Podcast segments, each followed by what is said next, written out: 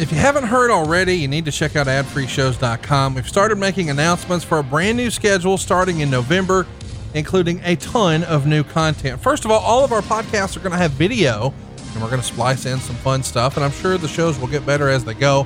But a lot of times we have a, well, fairly heated or hilarious interaction, and you guys have said you wanted to see my co-host facials and how they uh, get tickled or fired up, whatever the case may be. It's coming to ad free shows dot com, but a ton of new content too. For instance, one of the things we just announced this past weekend I'm so excited about is our championship belt series. We're going to go talk to the folks who made these belts, who actually originally designed the art, handcrafted them. They're going to explain exactly what that process was like. We'll discuss briefly who ordered it, what we thought it cost to order, how long it would have taken, et cetera, et cetera, the whole manufacturing process. But then you get some beautiful four K shots of the actual ring use belts after the fact. Of course, in between, we're going to show you all the great memories and moments that happened. You'll see lots of press clippings and magazine covers and promo shots, just the story of those iconic championships. It's all coming to ad free shows dot com. I've also started to show part of my collection, including old boots and robes and things like that, and something we're calling the collection. Some fun comedy stuff that I think you're going to dig, including Mansplaining. Great friend of the show and independent wrestling superstar, Mance Warner, is going to try to explain illogical wrestling to our wives. That's right. Many of us have a wife in our life who is, uh, well, a non-fan, and we're going to have Mance Warner try to make sense out of things like Katie Vick or the Chamber of Horrors or the Kennel in a Cell. It's going to be stupid and fun, and it's all happening at ad free shows dot com. Lots of new storytellers coming along the way as well. We're doing a Monday mailbag feature with veterans of the game, like Jerry Briscoe, Mike Hill. They were there for the good, the bad, and the ugly of the World Wrestling Federation. And of course, Jerry was a wrestler himself and had ownership in Florida and Georgia. And now you get to pick their brain every single week at ad free shows dot com. One of my favorite shows I'm looking forward to, well, it's Doctor Tom's X-Ray. Maybe you have a favorite match, but why was it your favorite match? We're going to watch those old matches with him, and he's going to break it down, almost like John Gruden did his quarterback camp on E S P N for so many years. Well, this is the wrestling equivalent of that. We've even got a happy hour happening every Sunday night. You either get to chat with Medusa or Rebel live on Zoom, pick their brain, talk about wrestling, talk about life, have a little fun. Of course, we've got comedians along the way to make sure that we're entertaining you. There's so much great stuff coming your way, including brand new opportunities on how you could win lots of prizes. We're doing fun games like Mystery Opponent or Caption It or Name That Theme, Parts Unknown, the Time Limit Draw, In This Quarter, Create a Gimmick. We're going to be giving away cool prizes every single day over at ad free shows dot com, including once-in-a-lifetime experiences. We're going to line it up where you get a chance. That's right. You get a chance to go to breakfast with Tony and J R and then attend an A E W event in person. It's going to be a once-in-a-lifetime experience. You want to talk about experiences? We've got a Saturday morning cartoon thing coming your way that's going to knock your socks off. We've also got wrestling comedy theater with friend of the show, Cassio Kidd. Did I mention we're getting a hotline? Yeah, there's going to be a hotline coming soon. Some new columns will be there too. We've even got a cooking show that we're excited to tell you about called the Getting Heat Cooking Show. Of course, you get all of the great Ask series. I think I just finished Ask Conrad Volume sixteen. You get to pick our brain about literally whatever you want. But the big announcement that's coming soon, it's our conversation series. I don't want to give you a spoiler just yet, but this is what you've been waiting for. It's going to be so much fun.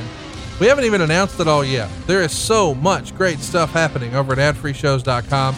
If you haven't already, check it out and be sure to tune in this Friday. We're doing an exclusive Zoom. It's Hallows Eve Havoc. Spin the wheel, make the deal. Myself, Tony Schiavone, of course, Eric Bischoff, and more, all there, chatting with you live and in costume. Yes, we're really doing it. It's Hallows Eve Havoc, and it's happening at ad free shows dot com. I hope you'll check it out. You get all of our shows and our archives early and ad-free, but there's so much new exclusive content, it's worth another look. Go check out our reviews right now at is ad free for me dot com. We've even been told this is the best value in wrestling. Find out what everybody's talking about, and come join in on the fun today. Join us for Hallows Eve Havoc at ad free shows dot com. Okay, stop what you're doing. Listen very, very carefully. the most hated jeweler in America, is excited to introduce you to someone very special. Oh, she's beautiful, classy, she's brilliant. She will dazzle you. People just can't stop staring at her. Meet Krista. And she's easy. Wait, what? Krista is Steven Singer's most loved engagement ring, and it takes the stress and guesswork out of finding the perfect ring. A bright white, one hundred percent eye-flawless, near-colorless, high-quality, round, brilliant cut diamond expertly set into a classic solitaire Tiffany setting that will withstand the test of time. Krista's available. She's ready for love, and she's ready to meet you. Steven Singer isn't in the jewelry business. He's in the love business. This magnificent full one-carat round brilliant cut diamond is only three thousand one hundred ninety-eight dollars. Real jewelry doesn't have to be expensive. Plus, free shipping, and get this, twelve months interest-free financing. Steven's showroom is open by appointment only, or you can go to I hate Steven Singer dot com and click on the Krista Ready for Love engagement ring. Steven Singer Jewelers. Real jewelry, real experts for your real love. That's I hate Steven Singer dot com. Hey, hey, it's Conrad Thompson, and you're listening to eighty-three weeks with Eric Bischoff. Eric, how are you? What's going on, man? I'm freezing my ass off. It's like zero out, and it's the forecast is for below zero temperatures, and we've got snow, and and all that's okay. You know, it's Wyoming, right? I moved here. I knew what I was getting into. The challenge I have is my freaking dog loves this stuff. She thinks it's seventy-five degrees. She acts, she reacts the same way to the, to zero degree temperatures or below temp, below zero temperatures and snow the way Missus B and I do to mm, seventy-eight and sunny in Waikiki. It's just nuts. She loves this stuff, and she just won't let me not take her outside and play in it. So I'm thawing out though. I'm, I'm my feet are kind of, I can feel them now. I had my dog up before I came in here to record, so I'm, I think I'll be good. I got two. I got two thermoses of coffee out here in the doghouse. I don't have a coffee maker out here, so I gotta. I gotta load up before we get going. By the way, I feel like I should uh, just do what I do now and share that it's seventy-two degrees here in Huntsville. My dog would hate it there. I would love it. I would love it, but my dog would hate it. I got to tell you, I'm so excited about this show. I told you off air before we clicked record that this show excites the little kid in me. It's Halloween Havoc Week here on ad free shows dot com. Uh, if you're already up on ad free shows dot com, then you've seen Arn Anderson and I watch the silly Chamber of Horrors from nineteen ninety-one's Halloween Havoc. Uh, and then, of course, today we're breaking down Halloween Havoc ninety-three with Eric. Uh, this Wednesday, Tony Schiavone and I will break down Halloween Havoc eighty-nine, the very first Halloween Havoc. And then, of course, this Thursday, uh, I'll be catching up with my pal Jim Ross to talk about Halloween Havoc nineteen ninety. This is Halloween Havoc week. And, uh, man, you, you were in every clickbait article ever last week saying that you were excited that N X T has revived the brand because Halloween Havoc, at least in your opinion, is sort of the hallmark event for W C W. Old timers like Tony Schiavone remember the granddaddy of them all and look back at Starrcade as the real tentpole event for W C W, but man, you were the, you, you sat in the big chair. Halloween Havoc was it. And this show, I loved Halloween Havoc ninety-three. Yeah. I don't know why I feel so strongly about the Halloween Havoc series. I mean, some of them just completely sucked and some of them were pretty good and some of them were fantastic, um, which is usually the case, but uh, there's just something thematically about it. And maybe it's, maybe it's that little kid in me, you know. Halloween was, as I got older, you know, Thanksgiving became a much more important holiday for me. And then the fourth of July, you know, most recently in the last twenty years has become way more important to me than any other holiday, really, as far as, you know, what I look forward to. You know, Christmas, obviously I love, and it's, but that's a different kind of holiday for me. But Halloween Havoc, to me, I understand why most people, especially guys like Tony and Arn and J R and guys who were around W C W before I even got there, feel differently about Starrcade. And Starrcade certainly was probably, if you had to pick one event that would be considered by most people to be the tentpole event of the year, I'm, I'm sure Starrcade would would win that that vote. But for me personally, there's just something so much fun about Halloween and Halloween Havoc. And like I said, when I was a little kid growing up in Detroit, you know, back in the early sixties, you know, the, the leaves were on the ground. It was crisp and cool outside, and we all got dressed up. In Detroit, they have this thing called Devil's Night. I don't know if they still do or not. Probably not, because things have changed a lot in Detroit since I was a little kid. But, you know, Devil's Night was just awesome because you'd go out and soap all your neighbors' car windows and, you know, collect all the dog crap you had in the backyard, put it in a bag, set it on fire, and ring the doorbell. So when the neighbor came out, they had, to, they had to stop the fire out and walk in the house with shoes full of dog shit. We always got a big kick out of that, you know, all that kind of, you know, harmless fun, but, you know, fun. Um, And, and then you go out, you know, the next night, you come home with a, you know, we always used uh, pillowcases were our Halloween trick-or-treat bags. And we'd go out and just have so much fun. And maybe that's why I always feel differently about Halloween. As I've gotten older, Halloween has taken on a much different kind of vibe for adults. And it's kind of fun, too. I don't know if you've ever been to Vegas on Halloween, but, mm, man, it makes Mardi Gras look tame.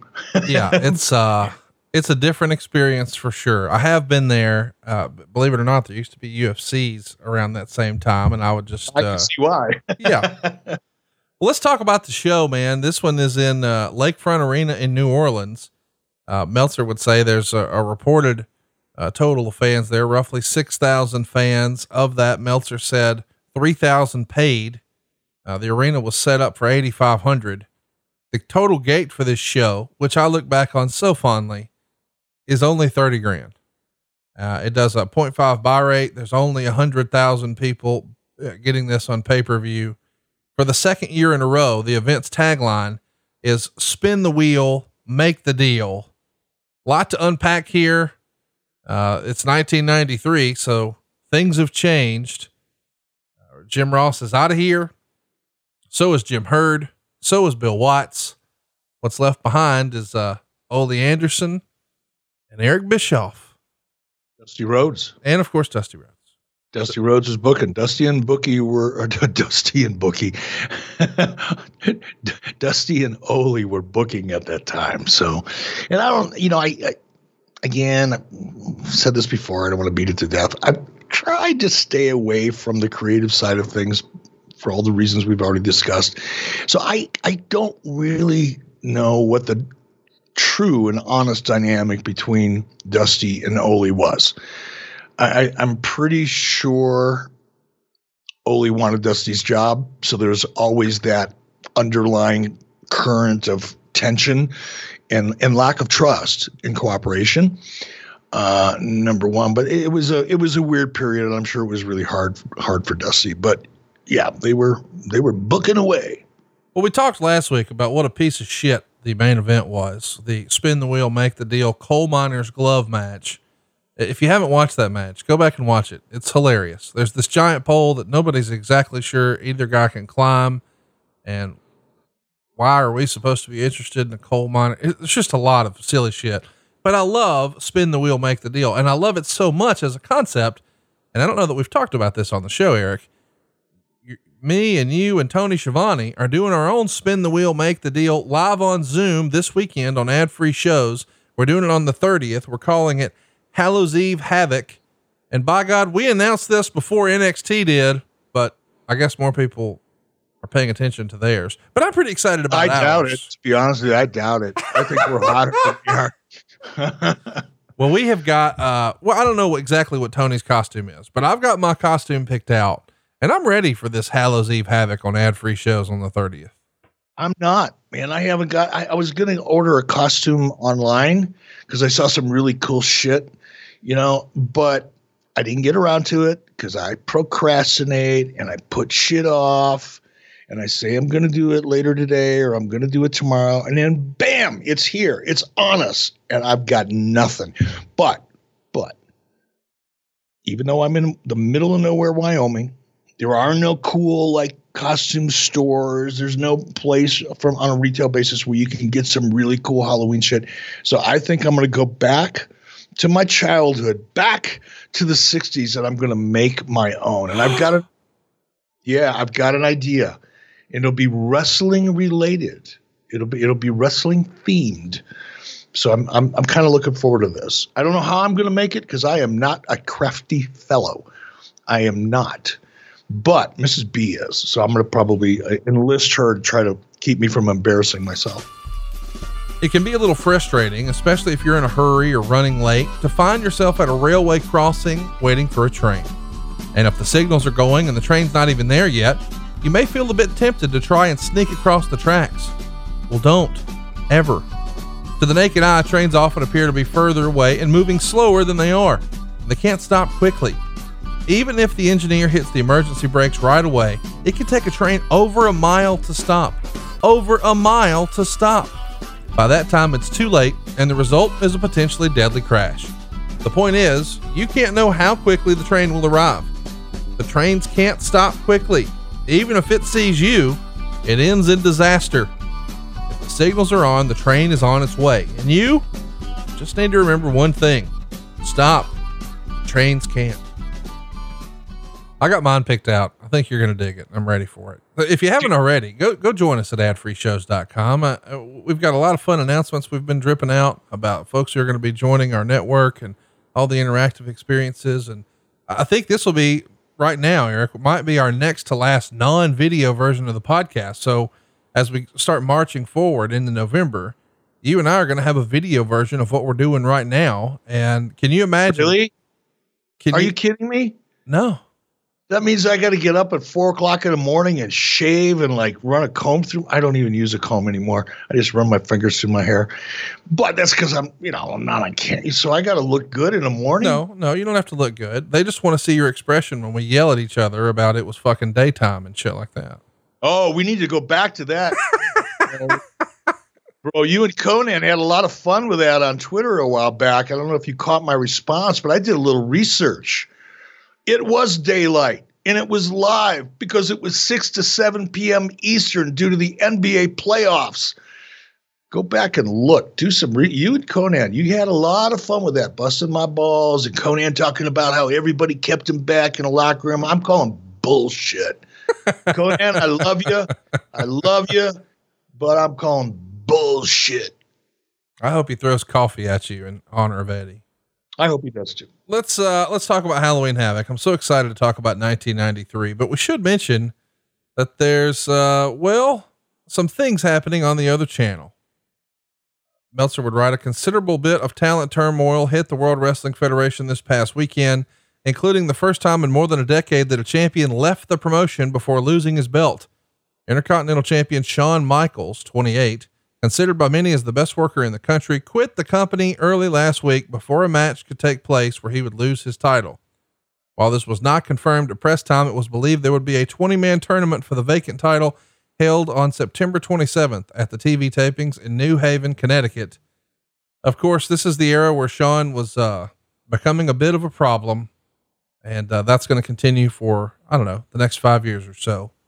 Chat me up here. When you had a chance once upon a time, or when W C W rather had a chance to snag Bret Hart a few years prior to this, uh, they jumped at the chance. When Shawn Michaels is upset and fed up and looking to leave, any interest at all? I know we've addressed it during the height of the N W O era, but what about here in ninety-three? Was there any interest in trying to bring Shawn over? None, none. I mean, Shawn, you know, Shawn had a reputation Uh, is being difficult to work with, and you know, a little bit like Chris Jericho, kind of a prima donna. So I mean, I, casting aspersions, but when you reach a certain level of success in almost any business, particularly the entertainment business, there is a a tendency to to become prima donna-esque, and I think that was Shawn Michaels' uh, reputation. And I, I don't remember anybody, you know, even suggesting for a minute to bring Shawn in. And didn't he didn't didn't Shawn Michaels inherit like a big chunk of cash from some guy in Texas that was a fan? Yes. Like millions of dollars or something ridiculous. Yes.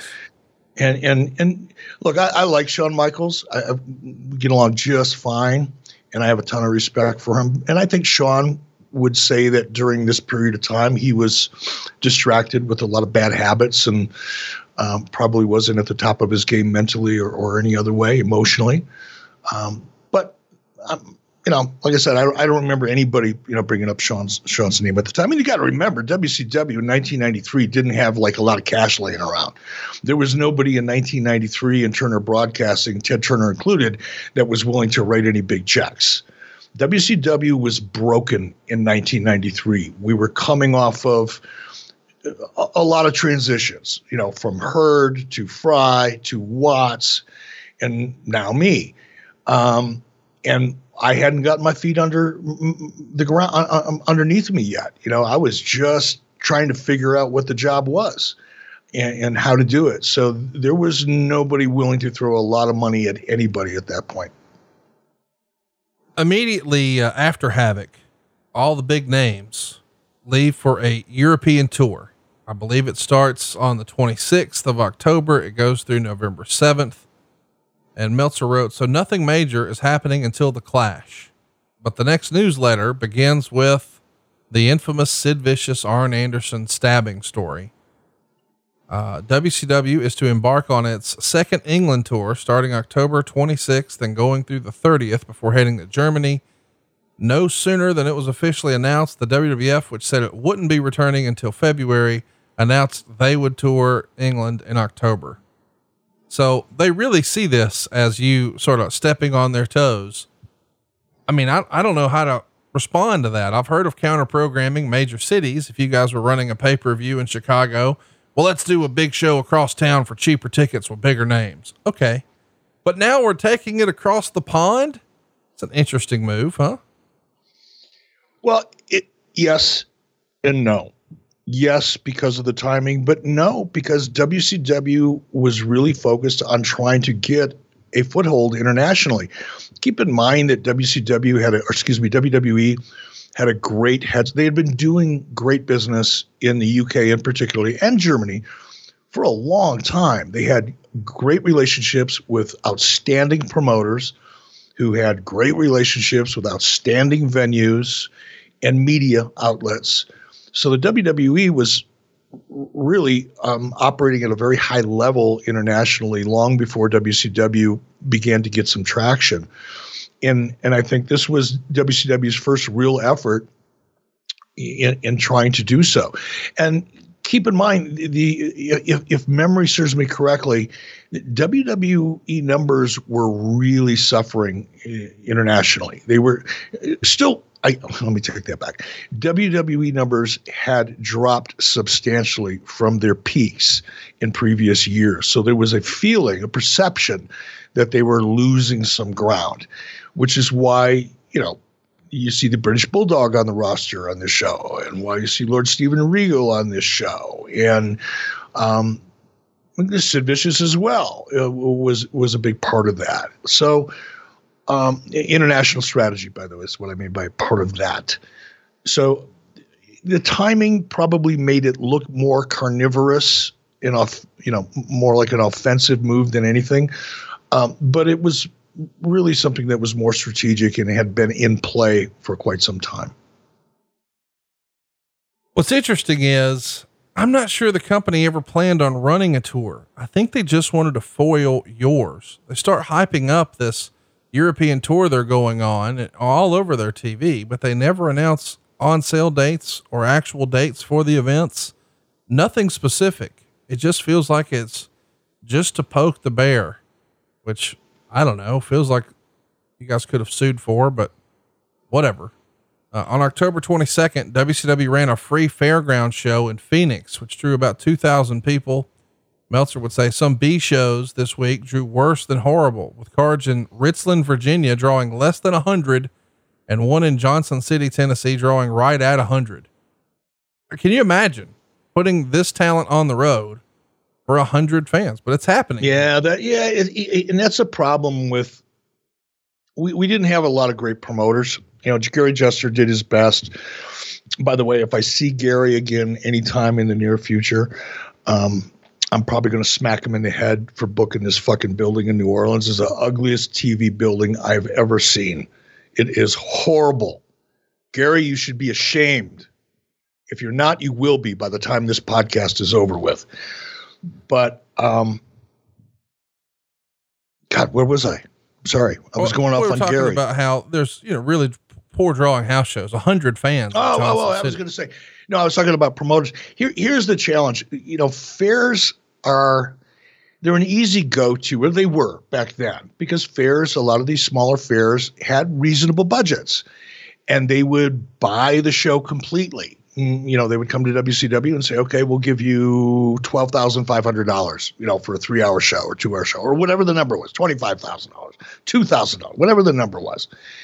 Um, so it was a, it was a bought out show. And, and as a result of it being a bought out show, W C W did very little promotion. That was really up to the person who, you know, they call it four-walling, meaning they're responsible for everything other than the talent that W C W provided. But, they, you know, it was a four-walled show. And oftentimes you get promoters with no experience. They think, wow, W C W, they're on T V. People will be kicking down the doors to come in. And people don't kick down the doors to do anything. You've got to promote your ass off, no matter what it is. Even if you're hot, you still have to promote. You got to let the world know you're there. And I think it's so often the case in a lot of these fair shows. And so I've never, you know, Vern, I learned it in A W A. You know, Vern was dependent upon fair shows for a while because he couldn't afford to promote anything on, on his own dime. The only way that he could create any cash flow was to four-wall live events um, to fairs, especially in the summertime when there were a lot of them and in the fall. Um, but they never worked. They just never, they didn't work out w- well for the fair promoters. They got a bad taste in their mouth. The brand, you know, W C W suffered because those hundred people that did show up looked around and went, God, are we stupid? We're the only ones here. This is clearly not interesting. We shouldn't have come. So it's just a bad idea to, to four wall, you know, fair events in general, but it doesn't surprise me that the numbers were this low. It really doesn't. Hey, real quick, I just want to run a timeout and remind everybody the clock is ticking. The election is right around the corner. No, I'm not talking politics here on the show, but I am telling you that there is going to be some uncertainty on the other side of this election. People are going to wonder what's going to happen with our economy. Are there going to be major changes or are there not? I'm concerned that all of a sudden interest rates could go wacky, with lots of folks saying that they're going to vote by mail and we can't trust the system, and people are saying, oh, it may go to the Supreme Court. I don't know that any of that's going to happen. Here's what I do know. I have the best interest rate I've ever had to offer in nineteen years in this industry. Started doing mortgages August twenty-seventh, two thousand one. All this time later, up until this month, I've never been able to offer rates that I can offer right now. I don't know how long they'll last. I don't know once this election happens, is there a bunch of overreaction? Is there stress? Does stuff really start to change with our economy in a major way that could impact interest rates? Now, why does that matter to you? If you're already in your house and you think, hey, I'm not having trouble making my payment. You can be overpaying, not just a little, a lot. We're routinely helping our listeners save fifty, sixty, seventy, eighty, even one hundred thousand dollars worth of unnecessary interest. Great friend of the show, Ian from Ring of Honor, recently reached out and said, hey, you know what? You told me I needed to do this back in March. I didn't listen. You reached out in April. I didn't have time. I got time right now. Can we run the numbers? You're darn right we can. He cut years off of his loan. You hear me? Years. I don't know that that's possible in a couple weeks. I'm not trying to scare you. I'm just saying historically, when there is a change in leadership, the markets respond. What is it going to be? Especially if it's held up or somebody's going to contest it. twenty twenty has been crazy enough. Let's take advantage of maybe the one of the few good things that's happened in twenty twenty, the lowest interest rates ever. But seriously, do it right now before it's too late. We don't know how long this is going to last, and it could change like that. And when it's gone, it's gone forever. I've never seen it this low. It costs absolutely nothing to let us run the numbers. It's totally free. There's no credit report check fee. There's no application fee. None of that junk. You don't pay anything out of pocket. If I can't save you money, I won't waste your time. But if you can hear my voice and you're in a thirty-year loan, you will be overpaying your single biggest debt. It's not a matter of if. It's a matter of by how much. Let us run the numbers right now. We're licensed in more than forty states. You don't need perfect credit. You don't need money out of your pocket, but you need to act fast at save with conrad dot com. N M L S number six five zero eight four, equal housing lender. That's save with conrad dot com. Well, it gets worse. Another report in the Observer described it as a desperation period coming off the smallest Omni crowd in history and the lowest rated weekend in the history of wrestling on T B S. The October third card at the Omni, the Omni drew eight hundred paid fans for eight thousand bucks. It's the smallest crowd in nearly twenty years for any pro wrestling event there. It was so bad that scalpers were trying to unload ringside seats for a dollar. Just literally give me anything. And that came just three days after W C W canceled the T V taping in Anderson, South Carolina, because there were no fans, literally no fans. Depending on who you want to believe, there's anywhere between forty and two hundred ten fans inside of a thirty-nine hundred seat arena when the decision was made to cancel the show. So you've got the crew, the truck, and all the wrestlers there, and they're outnumbering the audience. And crazy, right? The fiasco was, was blamed on bucking a major fair in town, but in reality, the product, the product has reached depths where it virtually has no interest for a paid house show product. That's according to the Observer. This fiasco, this television cancellation, is a loss for W C W of around fifty thousand dollars. And when you consider that when they're in the Omni and draw only drawing eight thousand dollars, you're hemorrhaging cash. It makes all the sense in the world that when you get your hands all the way around this thing, you say, we got to cut out some of this house show bullshit. No, yeah, look, it's, and what's interesting, and I don't disagree with anything, um, just for the record, everybody might want to grab a pencil or your phone, make note of this. I agree with everything that Dave said in his coverage of this. It, it, he, he said nothing that wasn't true. What to, to add to it, to add some context to it, I think it's important for people to understand the reason why. Ask yourself why. It's one thing to look at a headline or look at a story and go, okay, that might be true, maybe not true, maybe half true. But if you think it's true, ask yourself, why is that? And the reason that at this point in time that W C W was hemorrhaging cash, the reason W C W couldn't attract flies if they rolled their talent and horse shit. The reason why you couldn't put enough people in a building to do television was because the product had been sucking for close to a year or a year and a half. What you're seeing here in October in terms of, not in terms of the matches that you saw on T V and not in terms of the finishes or any of that, it's a different conversation. But in terms of the momentum or lack thereof in W C W was a result of, more than anything, Bill Watts' booking. Because the impression people have of your product is something that develops over a year, year and a half, six months leading up to an event. If you've got no momentum six months before an, an event, if your brand is suffering six months, three months before an event, even a year, you can't expect for an, a live event to be successful. And I think W C W had been corkscrewing into this, into the sewer for so long that this was like the, the, It, it, the crescendo of, of chaos, if you will, or, or of disaster. It was just as bad as it had ever been. And it, and conversely, it takes a year or more to turn things around. And unfortunately, or fortunately, depending on how people want to look at the show, this was right in the middle of that transition. The previous year had sucked. The creative sucked. The strategy sucked. Everything about W C W was about as bad as it could possibly have been, from a, a morale point of view, from a performance point of view, from a creative point of view. There was nothing you could point to in W C W in nineteen ninety-two leading up to this, or even in early ninety-three, that you could say, wow, yeah, everything about W C W is pretty bad, except for these things. Now, there was some talent. Don't get me wrong. Talent is a separate issue. Vader, I think, was probably, if he wasn't at his peak as a performer during this period of time, he had to be damn close.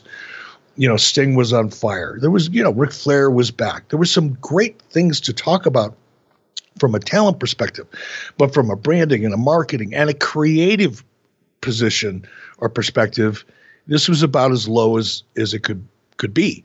And we had, we spent a good year, year and a half to dig ourselves out of this morass. And as you pointed out, you know, this was one of the early in ninety-three, or sh- I should say early in my role as executive producer in ninety-three is where I really started butting heads with um, Bob Due and a cat by the name of Don Sandifer, who he was just a potted plant. He was Bob Due's drinking buddy. It's the only reason he had a job. He wasn't good at anything, but he was he was fun to drink with, evidently. Um, these two guys would sit around and, you know, come up with strategies to increase the number of house shows. Regardless of how much money each one of those house shows were losing, they were the brain trust that decided, oh, well, we'll just produce more shows.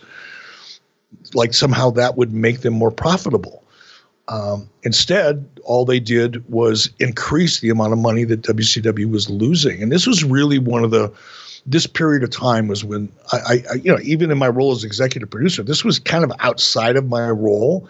So when Bill Shaw would call an executive committee meeting for W C W, and it included myself as executive producer, you know, included, you know, obviously Bob Due, who was the vice president of the company at the time and, and ranked higher than me. I actually reported to Bob Due. Don Sandifer would be there. Sharon Sadello would be there. Um, all of the V Ps in the company would be there and a couple of the directors.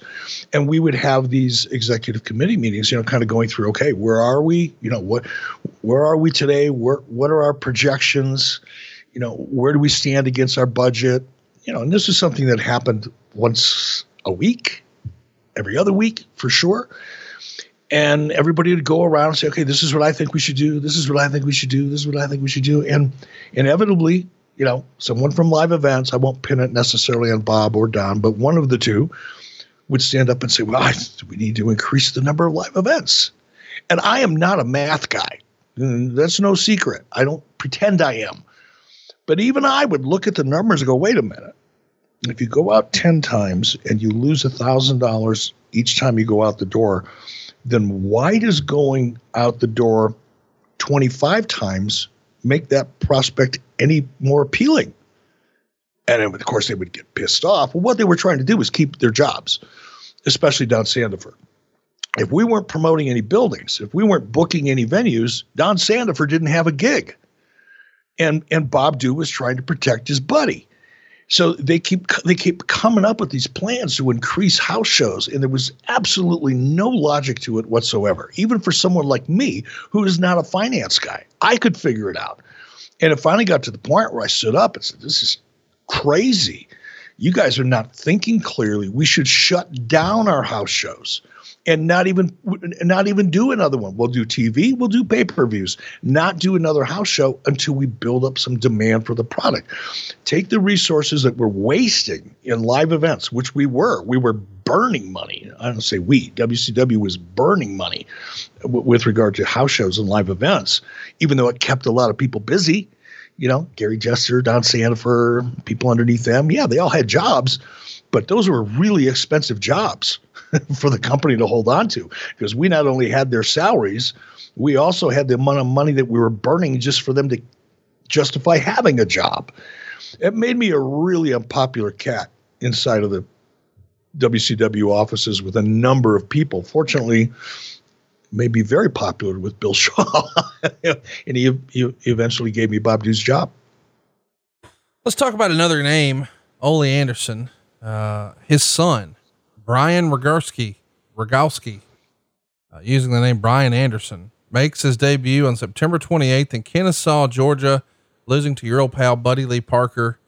Uh, Brian was a Georgia high school state champion in amateur wrestling, but his run in the business never really goes anywhere. He winds up going to Smoky Mountain and then ultimately retires from the business just a couple years later. And I think after he retired, he went to law school at uh, Georgia State University. Good Ch- for him. Yeah. I mean, listen, he realized, hey, this might not be exactly for me. And now he's gone on and has a successful life, or so it seems. What do you remember about Ole's son wanting to get in the business here? Very little, man. It was a cup of coffee. I mean, it was so short. It's, I mean, he was a decent kid. I didn't interact with him a lot in in my role. I was more involved on the television side of things, not the creative side, and certainly not the talent side.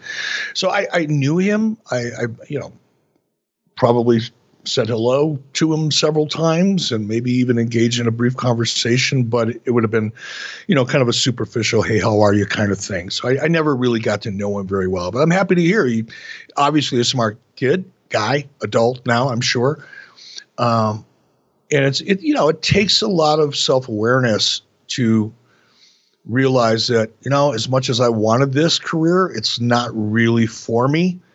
And then shift gears and end up in law school. That's awesome. Whether he whether he became an attorney or not, you know, the fact that he shifted gears and and made that career change is, uh, I think it says a lot for him. I don't know where he got it. It must have been from his mother because his dad was a knucklehead. Let's talk about another knucklehead. Bret Hart is on Jim Ross's radio show on October ninth, reiterating his remarks regarding drug use in W C W and Ric Flair. Meltzer would say it turned into a cheap shot since they kept phoning the Jacksonville Coliseum, where W C W was that night, trying to get a hold of Ric Flair to give the impression uh, impression that Flair wouldn't defend himself against the remarks, knowing that W C W is not going to let Flair do that. But these remarks from Bret get everyone's attention in the W C W locker room. A lot of people were laughing off his comments about Ric Flair, but the thing that got him upset, or everybody in the locker room upset, is the insinuation that most of the locker room is a bunch of drug users. And he says, quote, "What about the other federations? Are they the minor leagues? I would say so. I don't mean that in a nasty way. There's the, there's the W C W, which is probably the only other form of wrestling next to the World Wrestling Federation, but I couldn't hold them close to the World Wrestling Federation when it comes to actual production and wrestling. They have some good wrestlers. A lot of times their wrestlers are interchangeable, but I don't think that they have as good of a product. I hate to bring it up, but even as far as the drug testing, for example, the W C W, their drug testing must be pretty shoddy, because you can tell by looking at the guys in, in the W C W that they're all obviously drug abusers. There's no hiding that." Whew. A blanket statement. They're all obviously drug users. Now, maybe one could argue, well, Bret was just looking to stir up some controversy and get some heat, but other people would say, well, that, that crosses the line to say we're all drug abusers. There's supposed to be brotherhood in wrestling, but it's not exactly a unique concept that Bret Hart's burying people in a, in an interview. What do you remember hearing about this? And what do you make of his comments all this time later? Typical of, of Bret Hart then and now. You know, Bret has always, if Bret doesn't have somebody to bury, criticize, blame, he, he can't really have much of a conversation. Uh, he doesn't have much to say.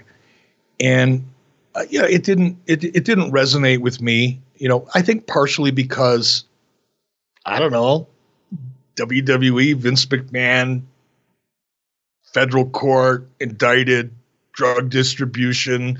I mean, uh, are we going to honestly say, and I go, we're going back a long time. This is not the W W E of today, but we're going back to nineteen ninety-three. You know, we talked when we opened the show about Shawn Michaels. Well, let's talk about drug abuse in W W E back in nineteen ninety-three and guys like Shawn Michaels. And let's talk about the steroid abuse and the allegations and the indictments. I think Bret was probably, you know, trying to clear the smoke, you know, in his own room uh, by and, and creating it in somebody else's as much as anything. And and add to that, you know, that's just Bret. He is... You know, I, I'll, I'll paraphrase Bret, or I'll, I'll actually use his words in this context. I don't mean to say anything bad about anybody, but, you know, Bret has a tendency to be a whiny bitch. Mm. It's just, it is what it is, you know. And I, I, I recently, you know, and I told you this a couple, you know, months ago. Last time I saw Bret, I said, you know, I'm going to take the high road, whatever. You do whatever you want. I'm not going to get in the mud with you. And then, you know, he continues to just rehash all his just negative nonsense and, and burying people. And it doesn't make me angry. It doesn't, it's just, that's Bret, man. If he doesn't, whether he's burying Ric Flair, whether he's burying Mick Foley, whether he's burying Vince McMahon, whether he's burying Eric Bischoff, whether he's burying Bill Goldberg, he's just a negative, miserable guy. That's how he goes through his daily life. And he, he was doing it in nineteen ninety-three, and he's still doing it today. Well, uh, we've, uh, we've talked a little bit about this on some of our Eric Fires Back. We do have another one coming your way this week on ad free shows. Let's talk about Gene Okerlund. He's going to start on T V on November first. The new W W F magazine comes out with no story or even mention of the Now It's Our Turn segment.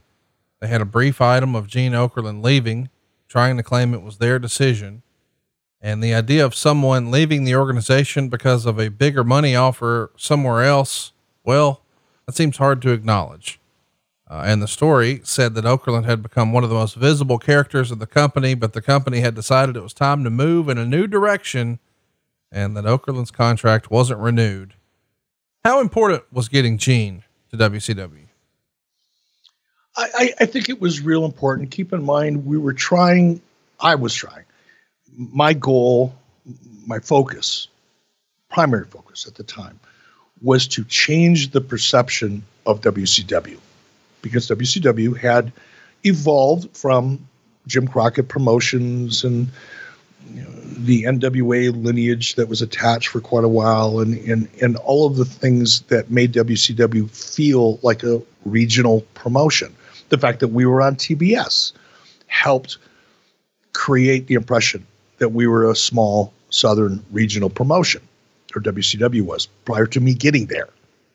That was the perception. And sometimes in order to affect your reality, you have to first affect the perception of that reality. And one of the things, you know, Jim Ross had left, and and we needed somebody to help us from an announcer position, to help us change the perception. And bringing Gene in was not like the most important thing that we did, but it was certainly a, a very important thing that we did. It was, it was it, it, on a scale of one to ten, it was a six or a seven, because it helped change the perception.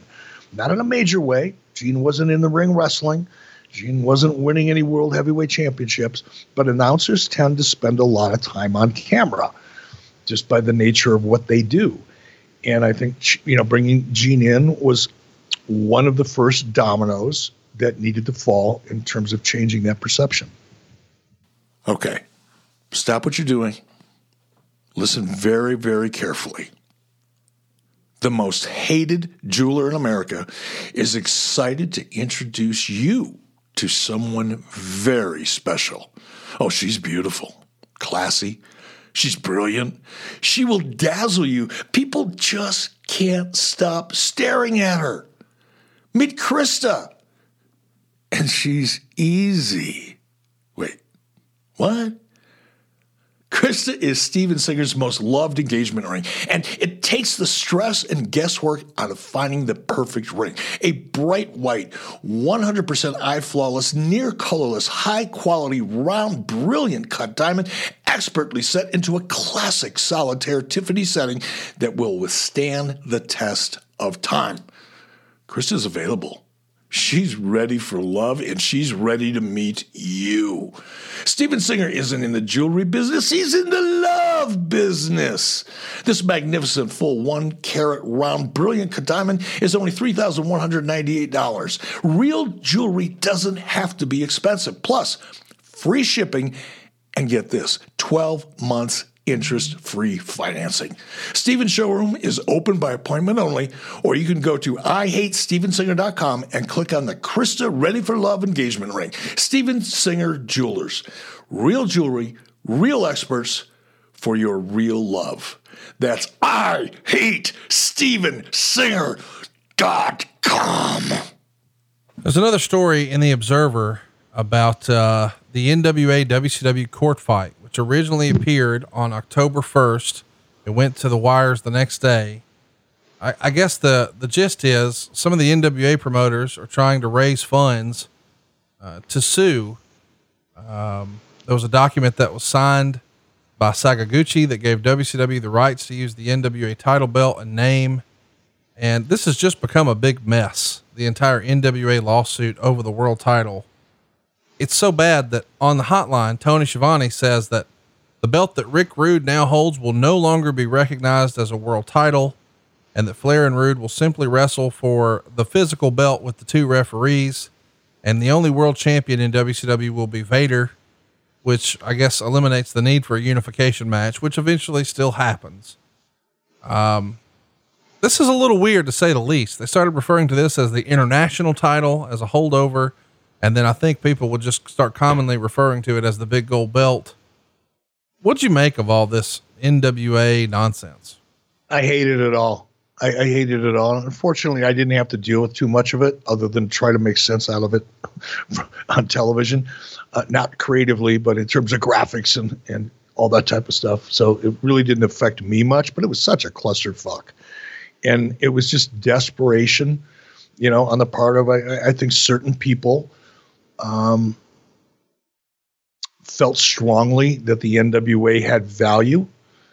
Um, I, I was not one of those people, and partly because I just had no exposure to it. You know, as, as a fan growing up in Detroit and Pittsburgh and Minneapolis, N W A was not on my radar. It didn't exist in my mind. Uh, until much later on in my life. And even then it was peripheral. Um, so I didn't understand it, why people were so desperately trying to hold on to this craziness. Um, it, there was such a cloud on the title, I, not a, a cloud of legal title, not, not the title being the belt, but there was such a cloud over the intellectual property surrounding that belt. There still is, I think. I don't know. I mean, it's been the whole N W A.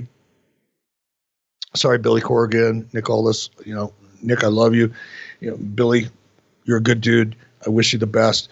But this whole N W A resurrect the N W A thing is, to me, was a mistake, just because that N W A title has been drugged through the sewage for so many years.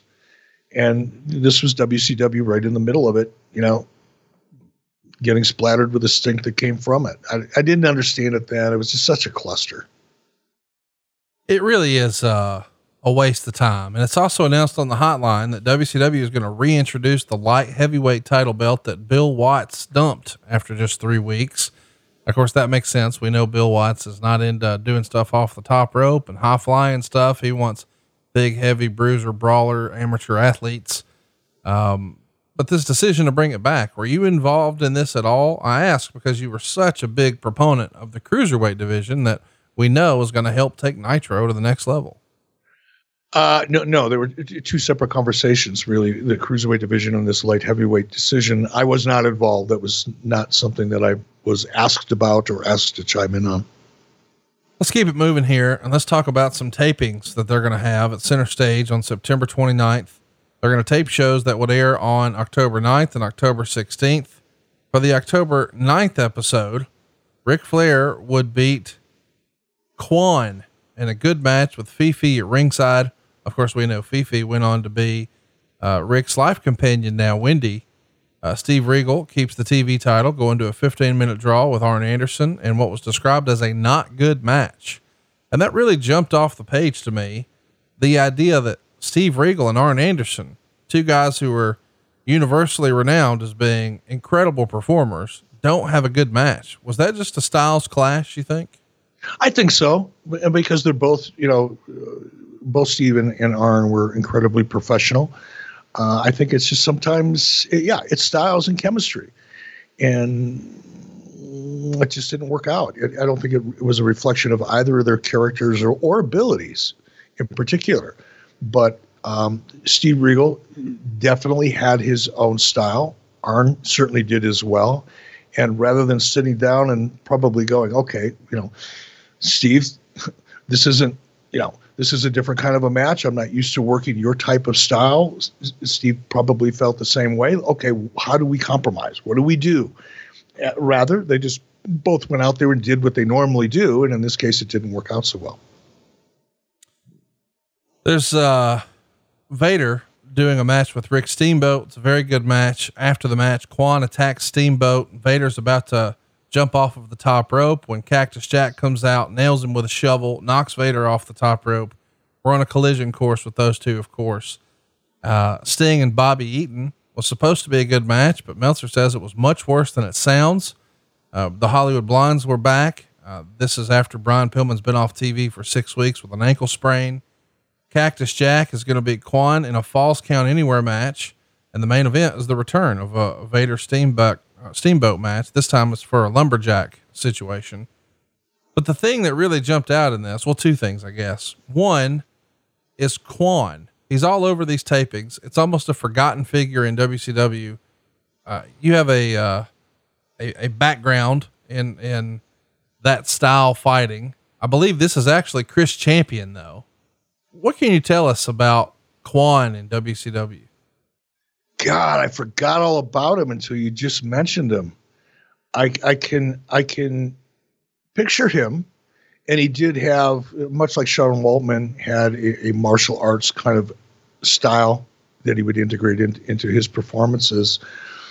But, uh, man, again, it was a moment in time, and I wasn't really dealing with talent too much, and, and certainly was involved in creative. So from that perspective, man, he's just, he doesn't register with me, but I do remember watching him. And he did have a unique style, again, much like Sean Waltman did in some respects. What's, what's fabulous is, though, it's Chris Champion, who you've probably seen before this with Jim Crockett Promotions in eighty-seven and eighty-eight, Florida Championship Wrestling in eighty-six and eighty-seven, and all over the indie circuit, F M W. Uh, it's just, I don't know. It stands out to me as being very interesting, this look. Uh, he passed away a couple of years ago, unfortunately, living in Nashville, Tennessee. Uh, and it's written in the Observer, uh, that, uh, I believe his, he was supposed to be named something else. Uh, I believe it was supposed to be a different pronunciation, perhaps Yoshi Kwan, uh, Yoshi Kwan, uh, Yoshi Kwan. It was, it was supposed to be Yoshi, which was, uh, the, the Chinese, I guess it was supposed to be, he was supposed to be Chinese, but for whatever reason, uh, as, as the legend goes, Tony Schiavone just called him Yoshi, which is Japanese, and it stuck. So they just see, I, and that's what I just did when you mentioned, I went, oh yeah, Yoshi Kwan. I remember that, but yeah. So Tony got his nationality screwed up. Way Either, to go, Tony.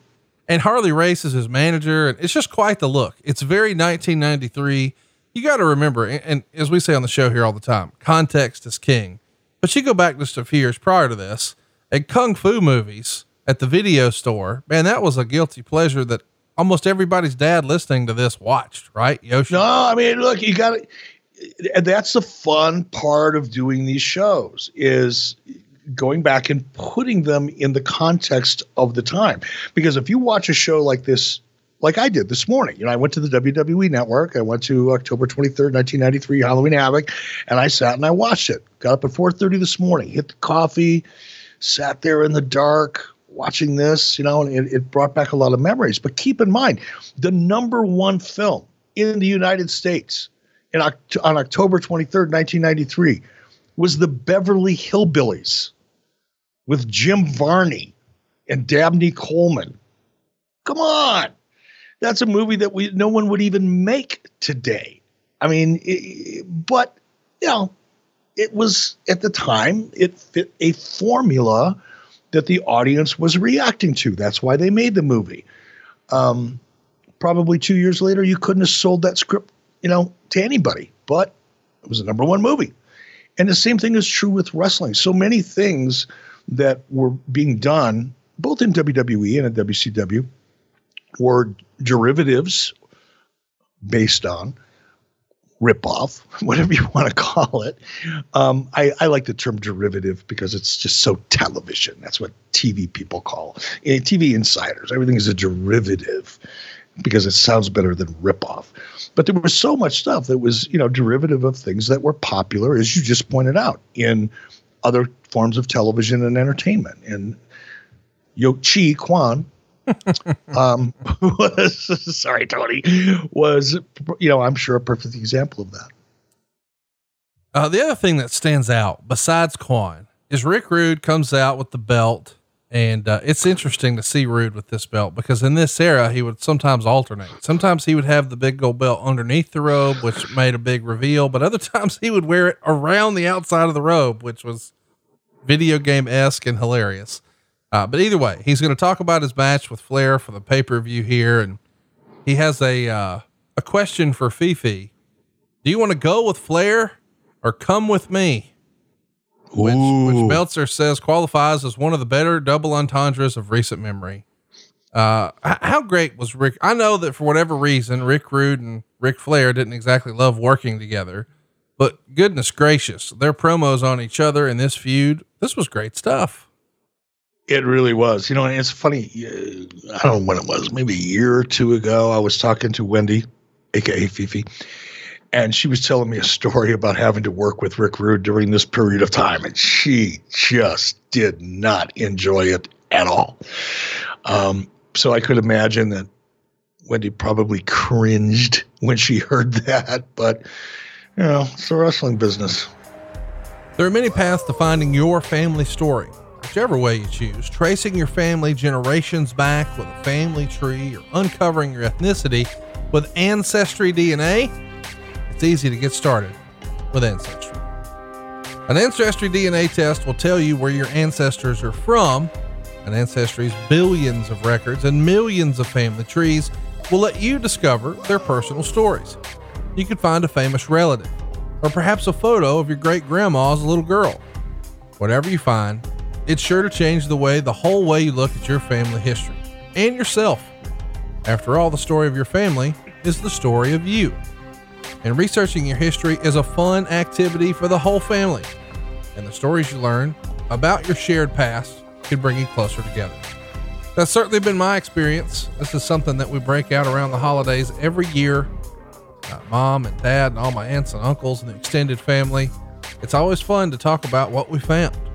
And Ancestry D N A is the game changer. It can reveal ethnic origins and provide historical details that bring unique family stories to life. You can't find that anywhere else. Ancestry D N A doesn't just tell you which countries you're from, but can also pinpoint the specific regions within them, giving you insightful geographic detail about your history. Trace the past of your recent ancestors and learn how and why your family moved from place to place around the world. No other D N A test delivers such a unique, interactive experience. And it's easy to start making discoveries with Ancestry. Just grab an Ancestry D N A kit and start a free trial. That's right, free trial to amplify your discoveries with Ancestry's billions of records. Start exploring your family today. Head to my U R L at ancestry.com forward slash 83 weeks to get your Ancestry D N A kit and start your free trial. That's ancestry.com forward slash 83 weeks. Let's get to the show. Halloween Havoc nineteen ninety-three. By the way, overwhelmingly seventy percent thumbs up, according to the readers of the Wrestling Observer, eighteen point seven percent thumbs down, eleven point three percent thumbs to the middle. You watched it back, Eric. You agree with me? This is a thumbs up show. I, I, I was kind of ambivalent about it. I, I probably a thumbs in the middle for me.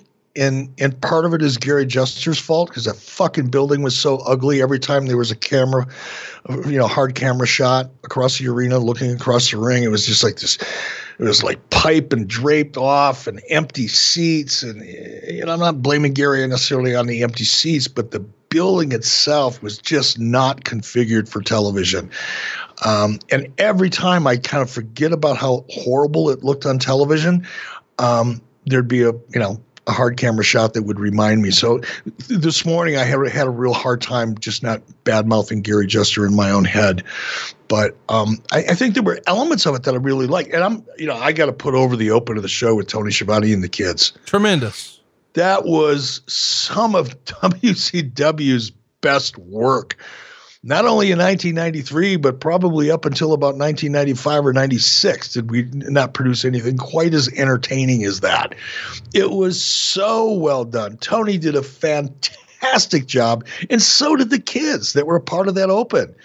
That was a Sharon Sodelo. I don't often give Sharon Sodelo much credit, um, but that was a Sharon Sodelo, I believe it was her, um, effort. Possibly a guy by the name of Michael Shockett would have been involved as the actual producer, but I think conceptually Sharon would have had a lot to do with it. And it was just so well done. I laughed my ass off. I'm, I'm going to probably go back and watch it again. Go back and watch the open. It's tremendous. There's several kids uh, out trick or treating. It's sort of shot cinematic style. It's getting late. One of them says Halloween Havoc's about to come on, so they should go home. But Matt wants to see something really scary. So they ring the doorbell of a large spooky house, and you can tell because it's not covered in dog hair, it's not actually Tony's house, but Tony answers the door, and one of the kids asks why he's not at the pay-per-view, and he answers that a helicopter is waiting to pick him up. He invites the kids inside, and as he closes the door, it reveals a sinister grin. And inside, Matt demands to be shown something scary or they're leaving. Tony tears his head off, transforms into a monster, and it's time to start our show, Halloween Havoc. We fade into the arena. What a great shot. Now, that's not even the best part. The best part is when the kid comes in the house, Matt comes in the house, he goes, I smell something. And Tony says, that's my wife. She's cooking. And then he looks at the camera and is like, oh my God, he's cooking his wife. He's going to eat his wife. It was just so well done. And Tony did a great job with it. So yeah, go back and watch it. Watch this if for no other reason. And there's, there's plenty of good reasons to watch this pay-per-view, by the way, even though I overall, I was just kind of, eh, you know, the whole spin the wheel, make the deal thing. Just as everybody knows that listens to me on this podcast, did not move my needle. Um, and, and there were some other, you know, really creative kind of issues with it for me, but the open was the open made it worth it. Is that, um, is this, this little open with Tony Schiavone, is that shot by Sharon Sadello? Is this one of her productions? Well, she wouldn't have shot it. She, she, she would have probably hired either an outside firm to shoot it, you know, and to create it. Um, and she would have worked closely with them. I'm not taking anything away from her, but she, she didn't know how, she wouldn't know how to turn a camera on. She, she wouldn't know how to set up a shot. That's not, that wasn't her thing. And it wasn't her responsibility, by the way. I'm, again, I'm not being cruel or, or mean or disrespectful. I'm just, it is what it is. But she would have, you know, conceptually storyboarded it, been very much involved in it from that perspective, and then probably either done it internally, although I doubt it. This was too well done to have been done internally by W C W at the time. So my guess is they, they farmed it out. Well, I'm just saying, this is the same lady who sort of greenlit, you know, little people blowing up boats for Davey Boy and Sting and White Castle of Fear. Yeah. All of that nonsense. And so to have this, you're like, wait a minute, was that the same folks? Because that was actually pretty good. Yeah, everybody gets lucky once in a while. Well, you were not lucky here. You had to dress as a Confederate soldier, which in hindsight, boy, that's less than ideal probably. Um, but I like the idea of everybody dressing up for Halloween. You for that? Oh, yeah, I think so. I mean, I don't, again, I'm a little ambivalent about it. I could go either way. Um, I like the idea of a theme and a fun theme. I think it's entertaining. Entertaining. I think it can be a little too over the top. And I think the whole, not again, context is king. You know, you could dress up as a Confederate soldier in nineteen ninety-three and, and, and not get dragged through the streets on the back of a truck. Today, you could not get away with that. You know, it would be social media meltdown. Um, but it was a different time. And uh, it, it just, I think, it can be done in a way that doesn't take away and distract from the product, and it can be subtly entertaining and supportive.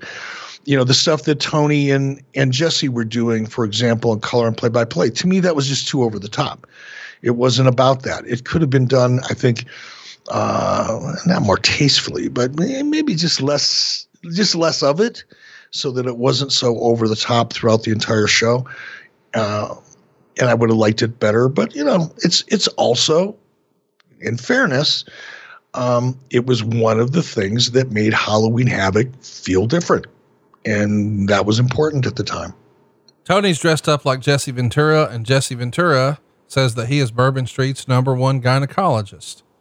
Uh, our first match is Ice Train, Shockmaster, and Charlie Norris taking on the Harlem Heat and the Equalizer.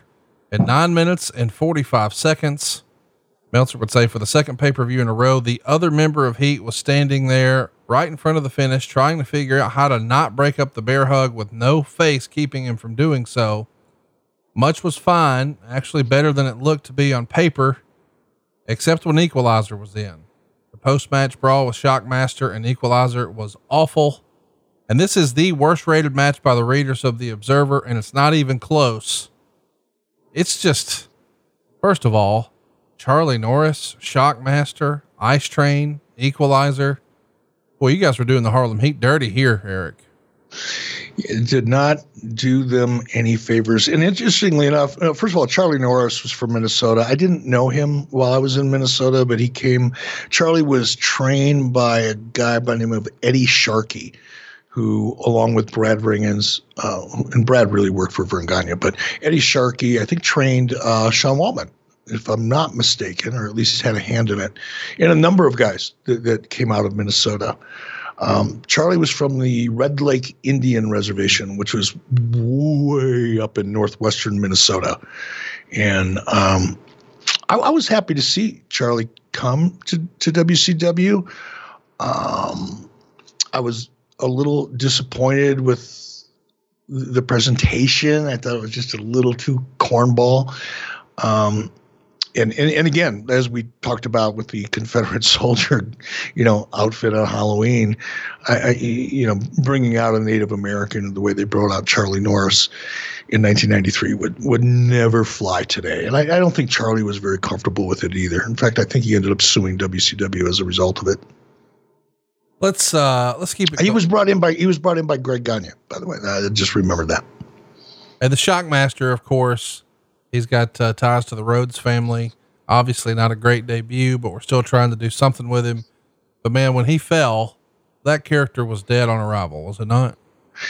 It was. There was no, there was no recovering from that. And again, you know, this is nineteen ninety-three. We were still kind of following their, you know, larger than life, figuratively and literally, you know, character model that everybody thought was the model that would work in wrestling. And, and it just wasn't. So I think it, it just, the nature of, of Shockmaster's presentation and the, the disaster um, that ensued during his debut just made it really d- difficult. Harlem Heat, I mean, they had only been in W C W for a couple months, I think, by October. Um, I think, didn't they come in? I was watching the show and the announcers referred to them as Kane and Cole. Yeah, that's exactly I, right. Look at there. I thought that was pretty interesting. And so I had to go back and look at that. And that's, I believe that's how Harlem Heat were initially introduced back in August, when from a creative perspective, everybody pay attention. From a creative perspective, Colonel Robert Parker, um, won Harlem Heat, Kane and Cole, who were a couple of prison inmates, in a card game. That was the premise of that story, if you can imagine which that. Which is why you have black guys walking into the ring in chains, which is with a, with a fucking plantation owner. The whole thing is a misfire, but it's, yeah. Oh God, it was horrible. It they, was so horrible. Right out of the mind of Ole Anderson, I'm sure. They debuted in August of ninety-three, and, and you and I were mistaken. They were actually Cole and Lash. And then oh, would, they would eventually be renamed Kane. So you're right. It is Cole and Kane eventually, but that's not the way they start. But the whole Harlem Heat thing, we got to do a deep dive on sometime. Everything about this is just less than here's, awesome. Here, and and here's, here's the one thing that I was really excited to read about Harlem Heat that I did not know for as long as I've known Harlem Heat. Um, they were trained by Ivan Putski. Ivan Putski was one of my favorite wrestlers when I was a kid in Minnesota. I loved Ivan. Ivan, did you, did you ever watch Ivan Putski? No, before my time. I mean, I've seen his stuff as an adult, but I didn't grow up with him. Oh, he was so good when he worked in A W A because he'd come out. He had this like cab driver's hat on. I don't know what they're called, like a Scully cap or whatever they're called. You know, he had this cap on. He'd come out with a wife beater before anybody knew what a wife beater was. He had a big old belly on him, and he'd come out with shorts that were cut off around his his uh, knees, and he'd slap his belly. And he was just, and he had the Polish hammer. Ivan Putski's Polish hammer was his finish. I loved Ivan Putski. He was one of my favorite wrestlers when I when I was like fourteen, fifteen, sixteen years old.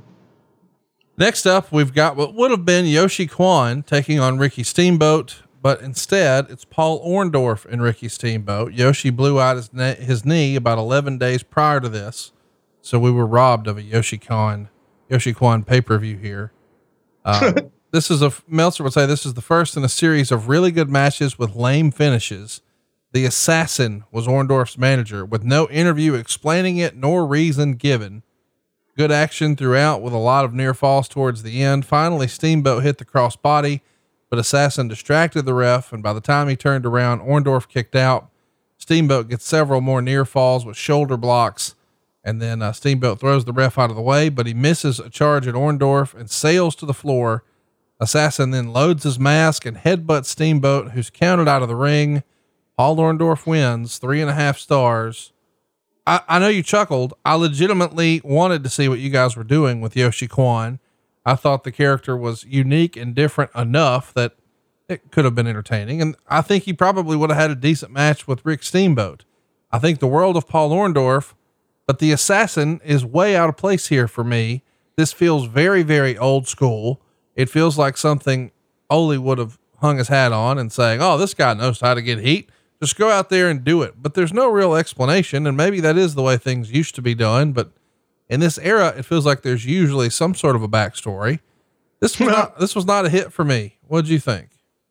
I, I, I felt the same way you did. I was very disappointed because I think the world of Ricky and, and Paul Orndorff, it made me miss Paul. Every time I see Paul in action, it makes me want to jump on, well, up until this weekend, makes me want to jump on a plane and go hang with him for a day. Paul, Paul is such a fun person to be around. He's just, I miss him. I miss Paul Orndorff, and I can't wait to see him again in the near future. But as far as this match goes, it was really disappointing. And I think, again, you know, expectations. When I when I first, oh my gosh, Ricky Steamboat, Paul Orndorff, two people that I've, you know, have so much respect for as performers and human beings. I know Paul a lot better than I know Ricky, but still, and my expectations were so high that I thought the match was pretty boring. I absolutely agree with you on Jody Hamilton. Jody Hamilton's a great dude. You know, he was easy uh, when I knew him. He was easygoing guy. You know, he broke into wrestling the year I was born. Wow. In nineteen fifty-five. That's a little tidbit I just picked up on this morning. But it made absolutely no sense. The whole big masked man character. I mean, it was it was a big deal in Ole's head, to your point. I, I totally agree with you. If I had to bet everything I own on who came up with that idea or s- solution, it would be Ole, because that's typical Ole, or was at that time. But it was just so flat. And the finishes, and just, that's one of the big issues I had with this pay-per-view and why I feel so ambivalent about it. For as many pretty fun things and cool things that are in this pay-per-view, I think we had three matches that I can remember off the top of my head on this show that were just clusterfuck finishes that I just made no sense whatsoever. And this was one of them. I've been thinking about making some personal changes lately, and I wanted to start by improving my self-care routine. The problem was I had no idea where to start. And then I found Hawthorne. Hawthorne is a premium tailored personal care brand that's making it easy for guys to feel and smell your best. You start with their quiz, and they ask me things like, what's your favorite drink? How do you like to spend a night out? Do you smoke? And I got to tell you, I feel like they took all of my answers into consideration. And I also want to mention that this was actually pretty fun. Uh, it was very fast, but I felt like they nailed it. I got lots of cool stuff. Perhaps my favorite, believe it or not, is the shampoo. Uh, but you can get lots of different stuff here, whether, whether you're talking about the face cleanser or deodorant. But I think the shampoo and the deodorant are my two go-tos. And, uh, well, the wife noticed. She liked it. So it's sticking around. And if you want to upgrade your self-care routine, Hawthorne is a fun and convenient way to get super high-quality products tailored specifically for your needs. Hawthorne even takes the risk out by giving you free shipping on your order and returns. If you don't like your products, they'll even retailer them based on your feedback. Do what I did. Take Hawthorne's quiz today and get started on your personal self-care routine by going to hawthorne dot co. and use our promo code eighty-three weeks to get ten percent off your first purchase. That's H-A-W-T-H-O-R-N-E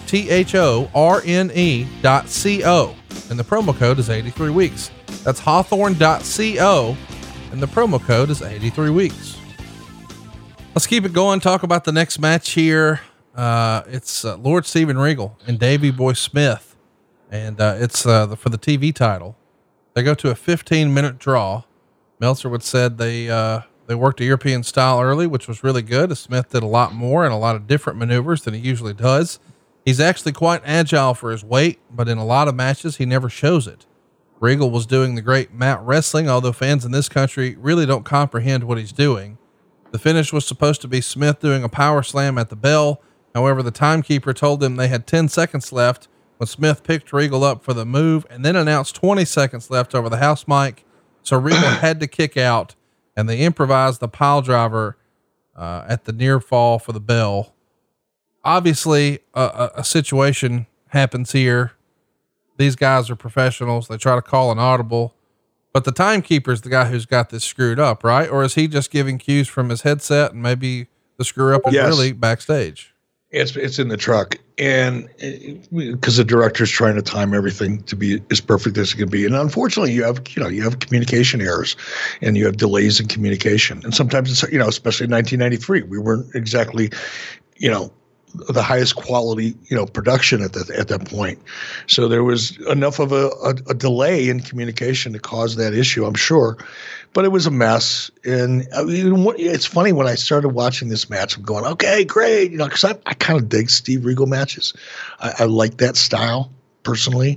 I know it's not everybody's cup of tea and I get that, but I kind of dig it. And I was pretty excited about it, but it was really slow. I mean, it, I'm going, man, Steve was having an off day and this is just not going to be a very good match. But then it picked up, which I really appreciated. By the end of it, I was really kind of excited at the, I don't want to call it the psychology, but I guess it was the pacing of the match more than anything, because it started slow and then built. Instead of Davey Boy coming out and doing a bunch of the athletic things that Dave Meltzer pointed out that normally we don't see, he kind of saved it.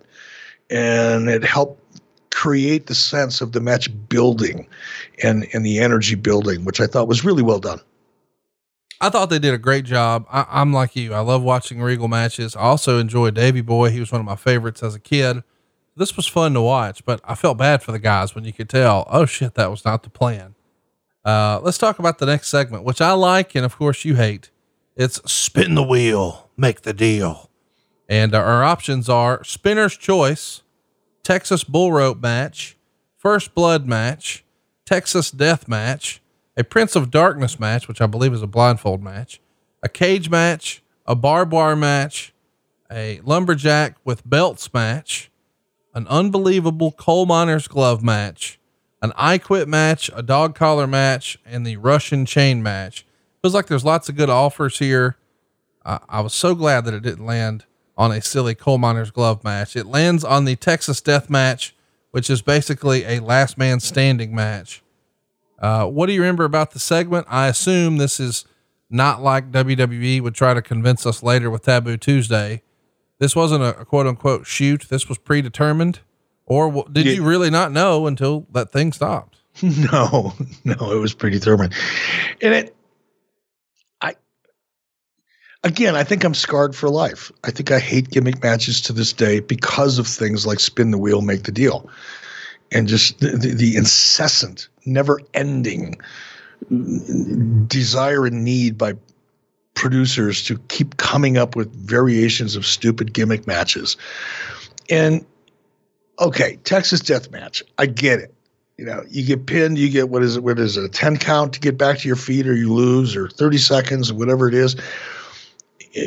They're calling this one a Texas death match, but if you go and watch the finish of it, the way it was being described, it's just confusing. It didn't, I just hated it. I hated it. Then I still hate it.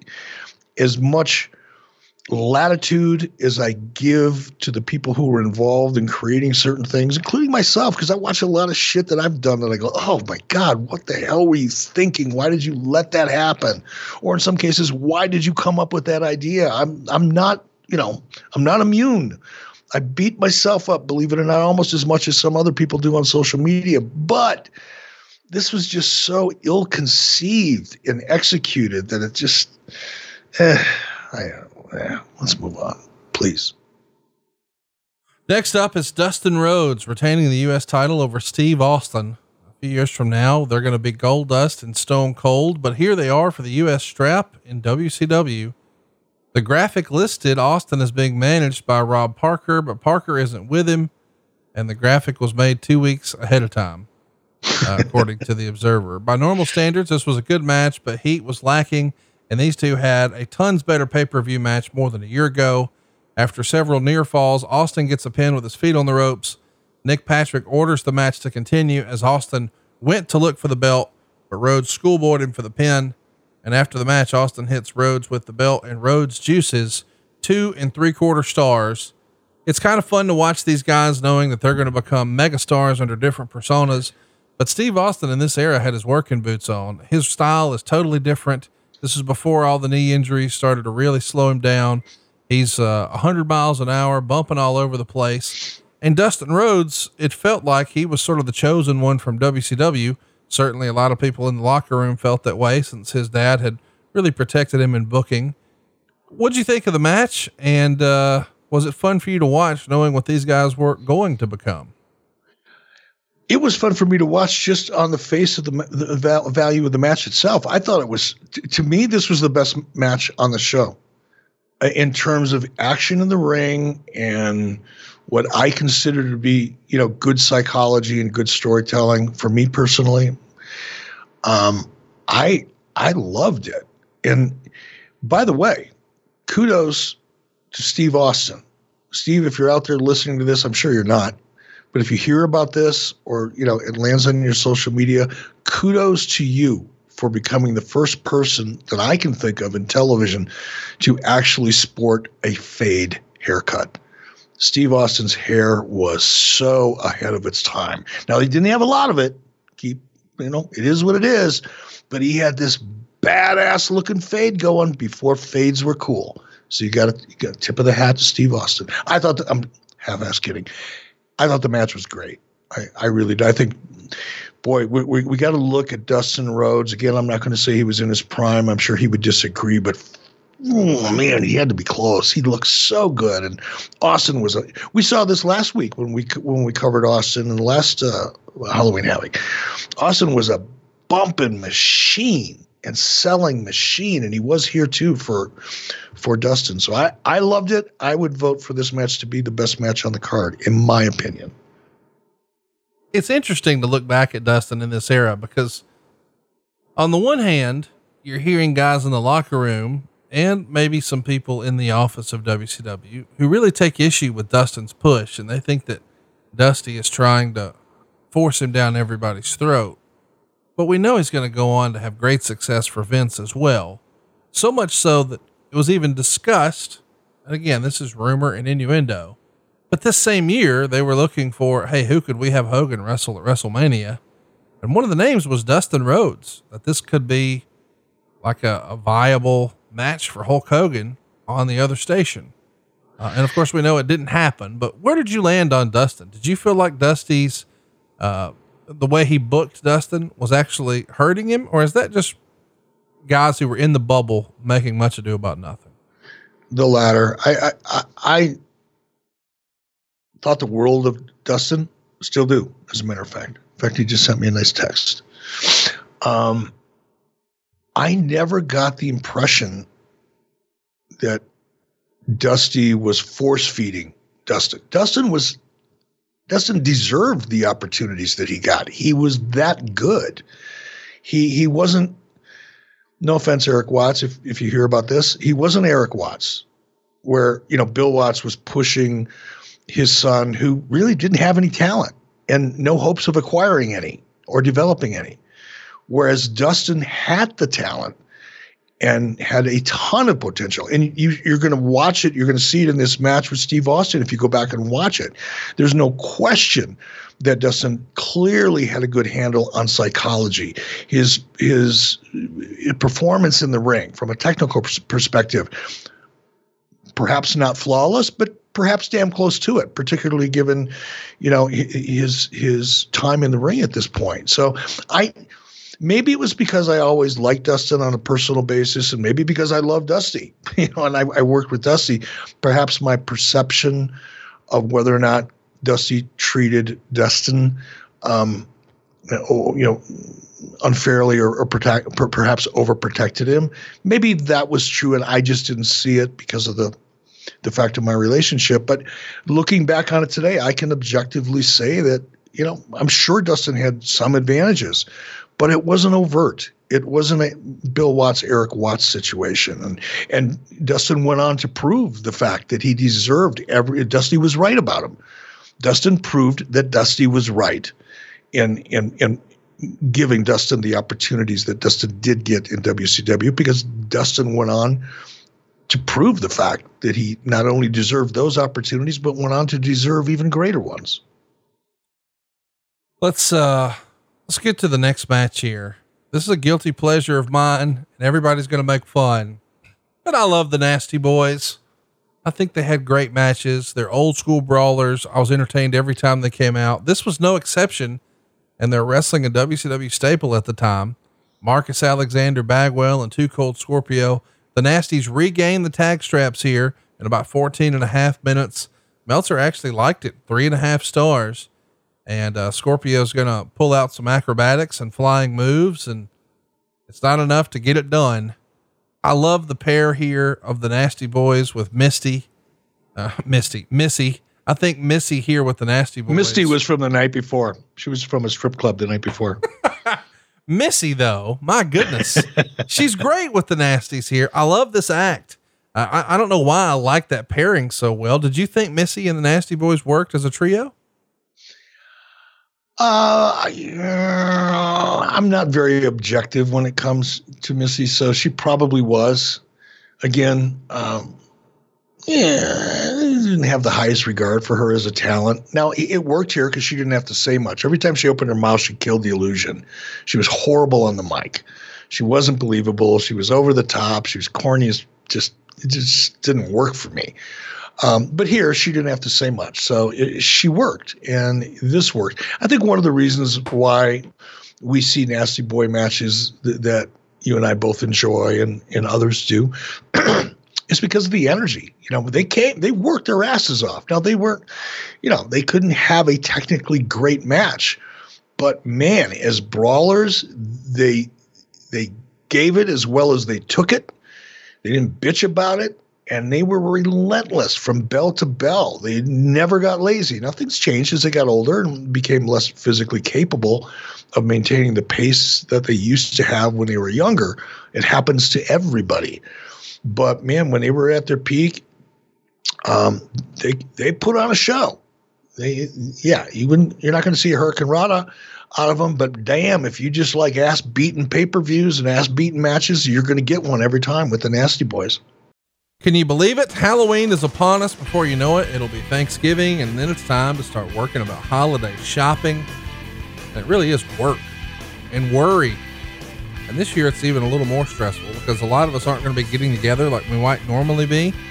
So we've really got to hit a home run with the gifts. At least that's the way I feel about it.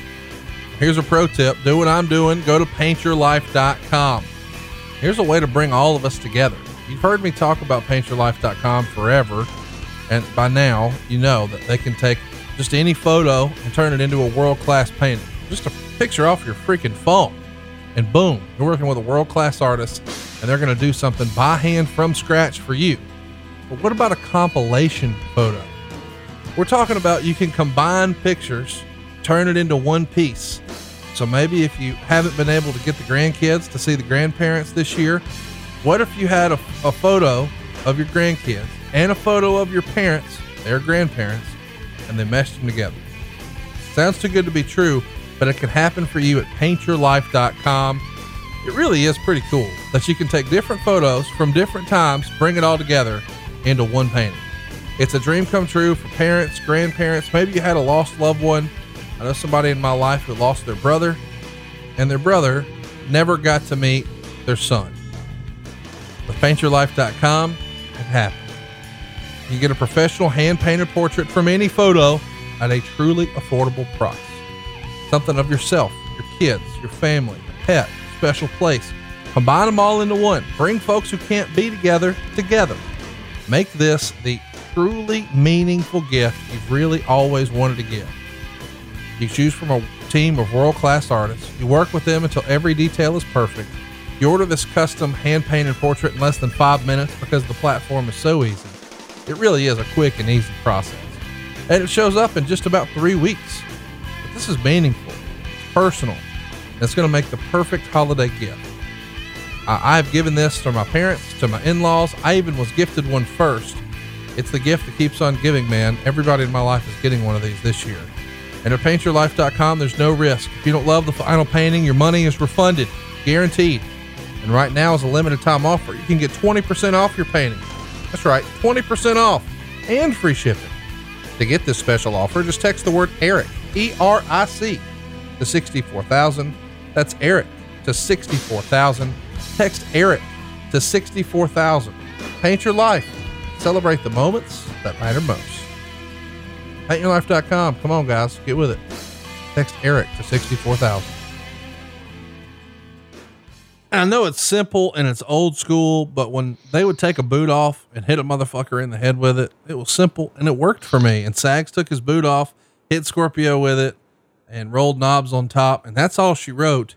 It's simple, but it works. And I don't know why, but I think people are sleeping on the Nasty Boys as one of the better tag teams in history. During a certain period of time, I, I would agree with you. They were all, they, they delivered, you know, they delivered on the expectation. Next up, it's Sting and Sid Vicious, and it's not your main event.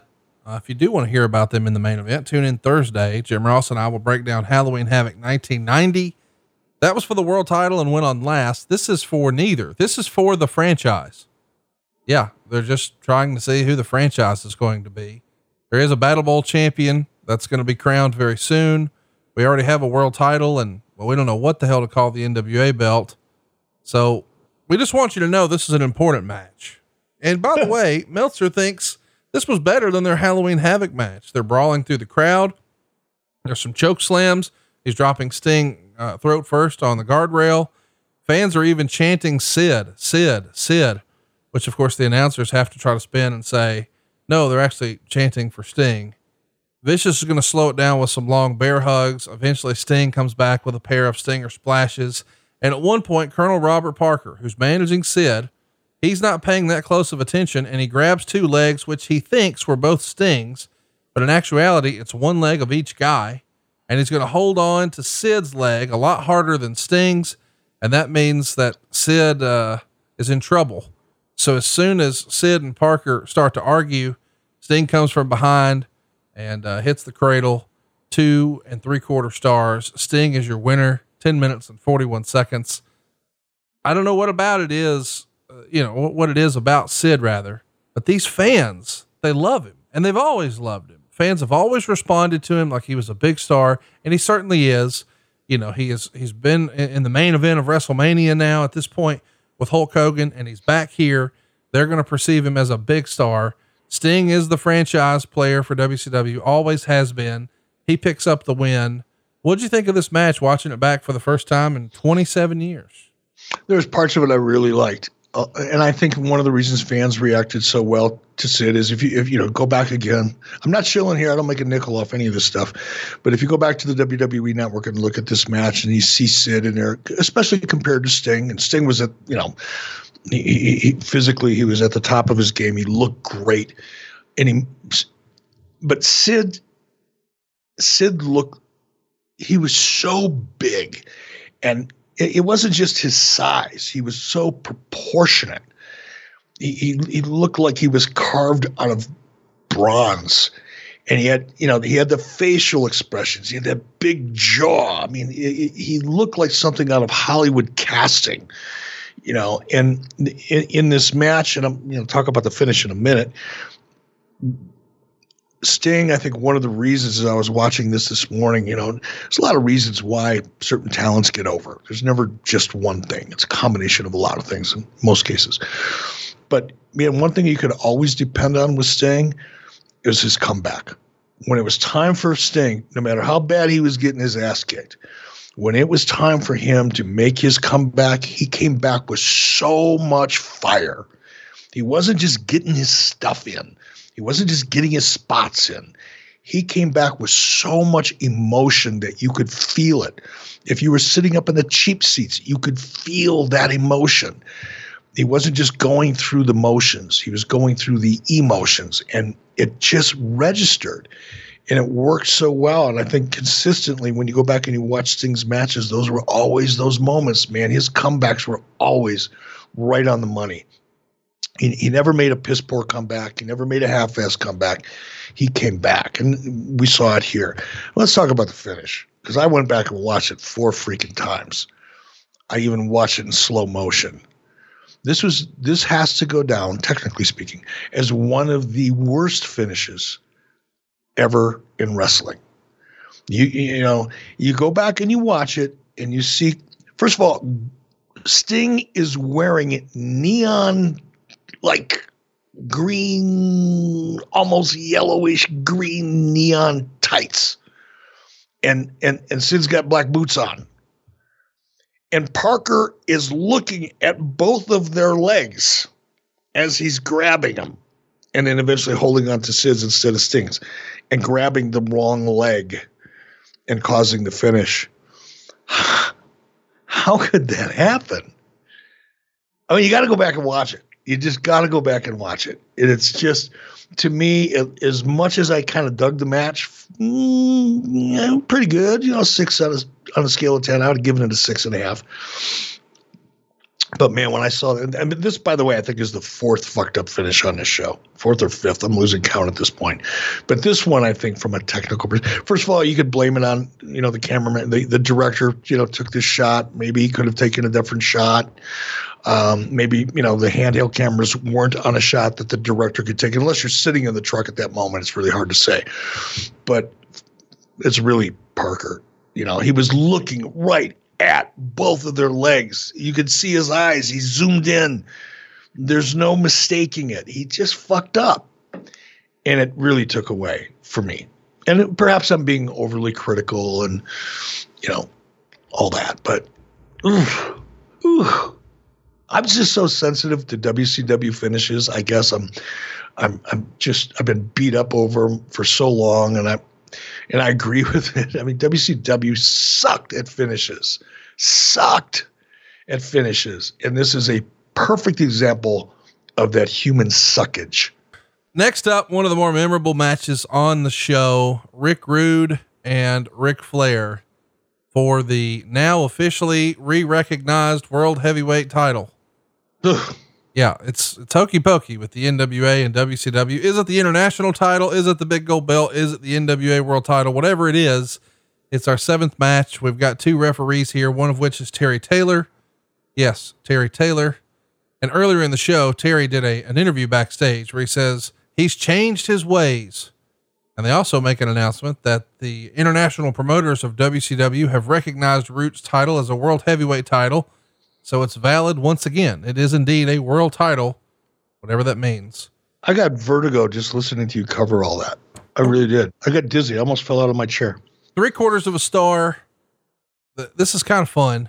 Um, it's a little old school, a little slower paced. They get plenty of time, uh, nearly twenty minutes. I like this feud. I like the big reveal of his tights, which I think were on eBay a few weeks ago, with Fifi on one leg and Flair on the other. It's a cool program. I don't know why these two characters fit, but they do for me. Ultimately though, it's a freaking D Q. Um, the story seventh match, seventh match on the card and the fifth fucked up finish. Imagine that.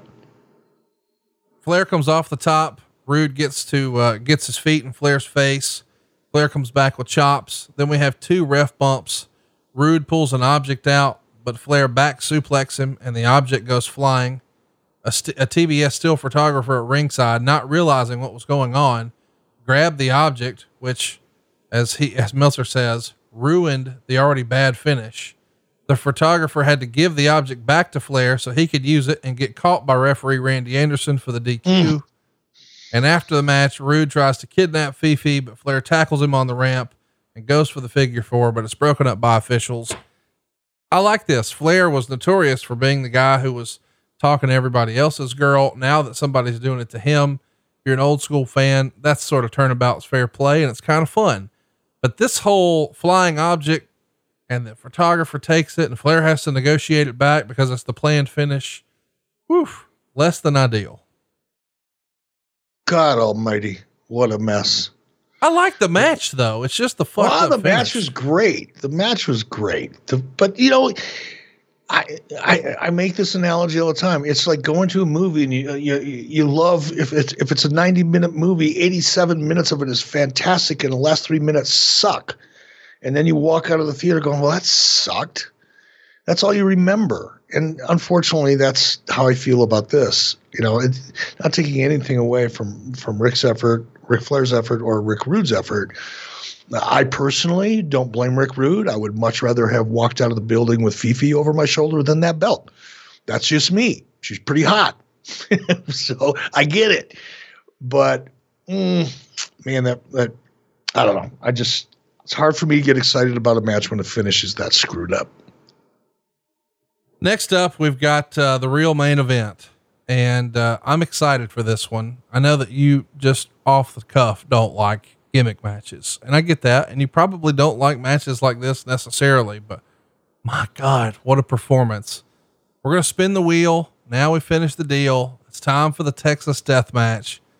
Uh, Tony and Jesse Ventura are going to explain the rules. They use the old school death match rules, which means pinfalls don't count. And it continues until one man can answer the bell after a thirty second rest period. And, um, yeah, they also add that falls count anywhere. uh, so it's last man standing with pins. Either way, we go fifteen minutes and fifty-nine seconds. And Tony Schiavone opens the match repeating that the, the whole Cactus Jack angle that got us here. He lost his memory and, uh, eventually, of course, if you were really paying attention, you remember they recanted all that and said, no, it was all just a ruse. Um, and, and, and Jake or Jack was saying, oh, I just faked all of that to get into Vader's head. But Tony Schiavone's reiterating it like it actually happened. But despite all that, it's an incredible match. And Meltzer would say it's marred by an incredibly bad finish. Uh, Harley Race shot Cactus Jack with a stun gun, so he couldn't get up from the ten count. And Meltzer says, that's where Scott Hall, that's where Scott Hall got the idea from Harley. Yeah. Seriously? No, I'm oh, I was going to say, come on, man. Uh, Meltzer would say, what's next? A straight edge razor, a switchblade, and finally a forty-four Magnum. This is the most brutal of their three matches, which is saying a lot. It's probably the best pay-per-view match that either has had, which is saying even more. Both men took brutal head on chair shots without blocking. Both men were covered in blood. Jack was opened up by Vader's continual punches around the eye, and it looked to be a hard way. They're suplexing one another on the ramp and the floor. They brawled onto the stage to a look-alike graveyard, and underneath the tombstone, they were going down some stairs, and Vader came up bloody. Jack hit him with a stiff clothesline and got the first fall on the ramp at five thirty-nine. Jack did an elbow drop off the ramp to the floor, gets a second pinfall in twenty-eight seconds. They get back in the ring, and Jack threw Vader into a table for a near fall. And then he tried a sunset flip off the apron onto the floor, but Vader didn't go over and tried to sit on Jack, but Jack moved. And then Jack dropped Vader over the guardrail.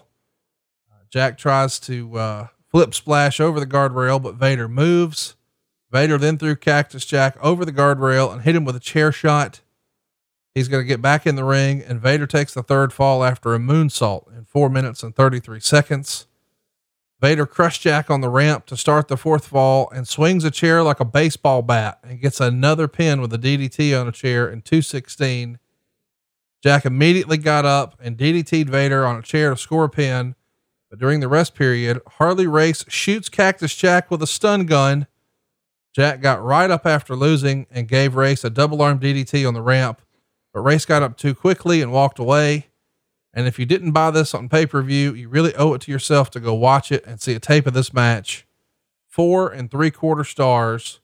Really rare in this era to see five-star matches floating around anywhere in America, but here they are. And what a performance by these guys. It's pretty amazing. You know, both Mick Foley, Cactus Jack, and, and Vader just, no one can say they didn't give one hundred percent or more. Right. This was just so physical, so physical. And even at one, uh, there were so many spots in this match that I just, I cringed.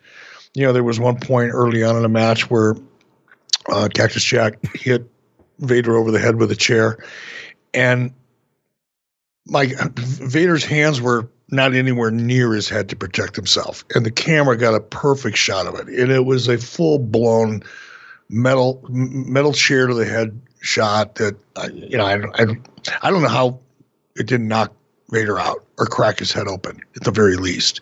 It was just such a physical match. But even you said it, you know, in your recap of it, you know, when Vader, or excuse me, when Mick, I get them all mixed up, Cactus Jack was down during the rest period. There's no rest periods in a Texas death match. And that's the thing that, that's what makes me crazy about this kind of shit, are the rules are so fucking confusing. And everybody just adds stuff to it. I mean, a Texas death match, you get pinned. You got ten seconds to get up. If you don't get up, boom, you're done. That's a Texas death match. But this one's got rest periods. It's just, it's got so much garbage in it that, yeah, the physical aspect of this match was great. But from a storytelling point of view, if the finish of the match is, I don't know, remotely associated with the finish, Um, or excuse me, if the finish of this match is remotely associated with the stakes and the story, this makes no sense. And this finish, again, I think we're at six out of seven um, matches. That just, as great as the match was, the finish, to me, as advertised, made no sense. If you're like most people, you have a balance on your credit cards, and you probably have a higher interest rate than you'd like on those cards. Why not turn those credit card balances into one monthly payment at a lower fixed interest rate and start saving some money? Lightstream offers credit card consolidation loans from five point nine five percent A P R with auto pay and excellent credit. The rate is fixed, so it will never go up over the life of the loan.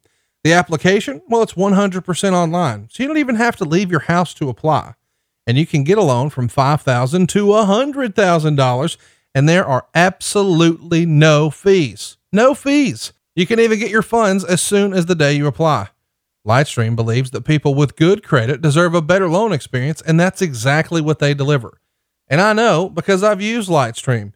Years ago, I was shopping around. I wanted to make sure I got the right car, but then the real trick was, how did I get the best deal on my financing for said car? I went to lightstream dot com. They overnighted me a check the same day. The next day, I went to the dealer and shopped like a cash buyer. I couldn't recommend Lightstream enough from personal experience. And if you've got credit card debt, you need to listen up, because our listeners can save even more with an additional interest rate discount. Now, the only way to get the discount is to go to lightstream dot com slash eighty-three weeks. That's L-I-G-H-T-S-T-R-E-A-M dot com slash 83 weeks. That's lightstream dot com slash 83 weeks. Of course, this is subject to credit approval. Rate includes a half a percent auto pay discount. Lowest rate requires excellent credit.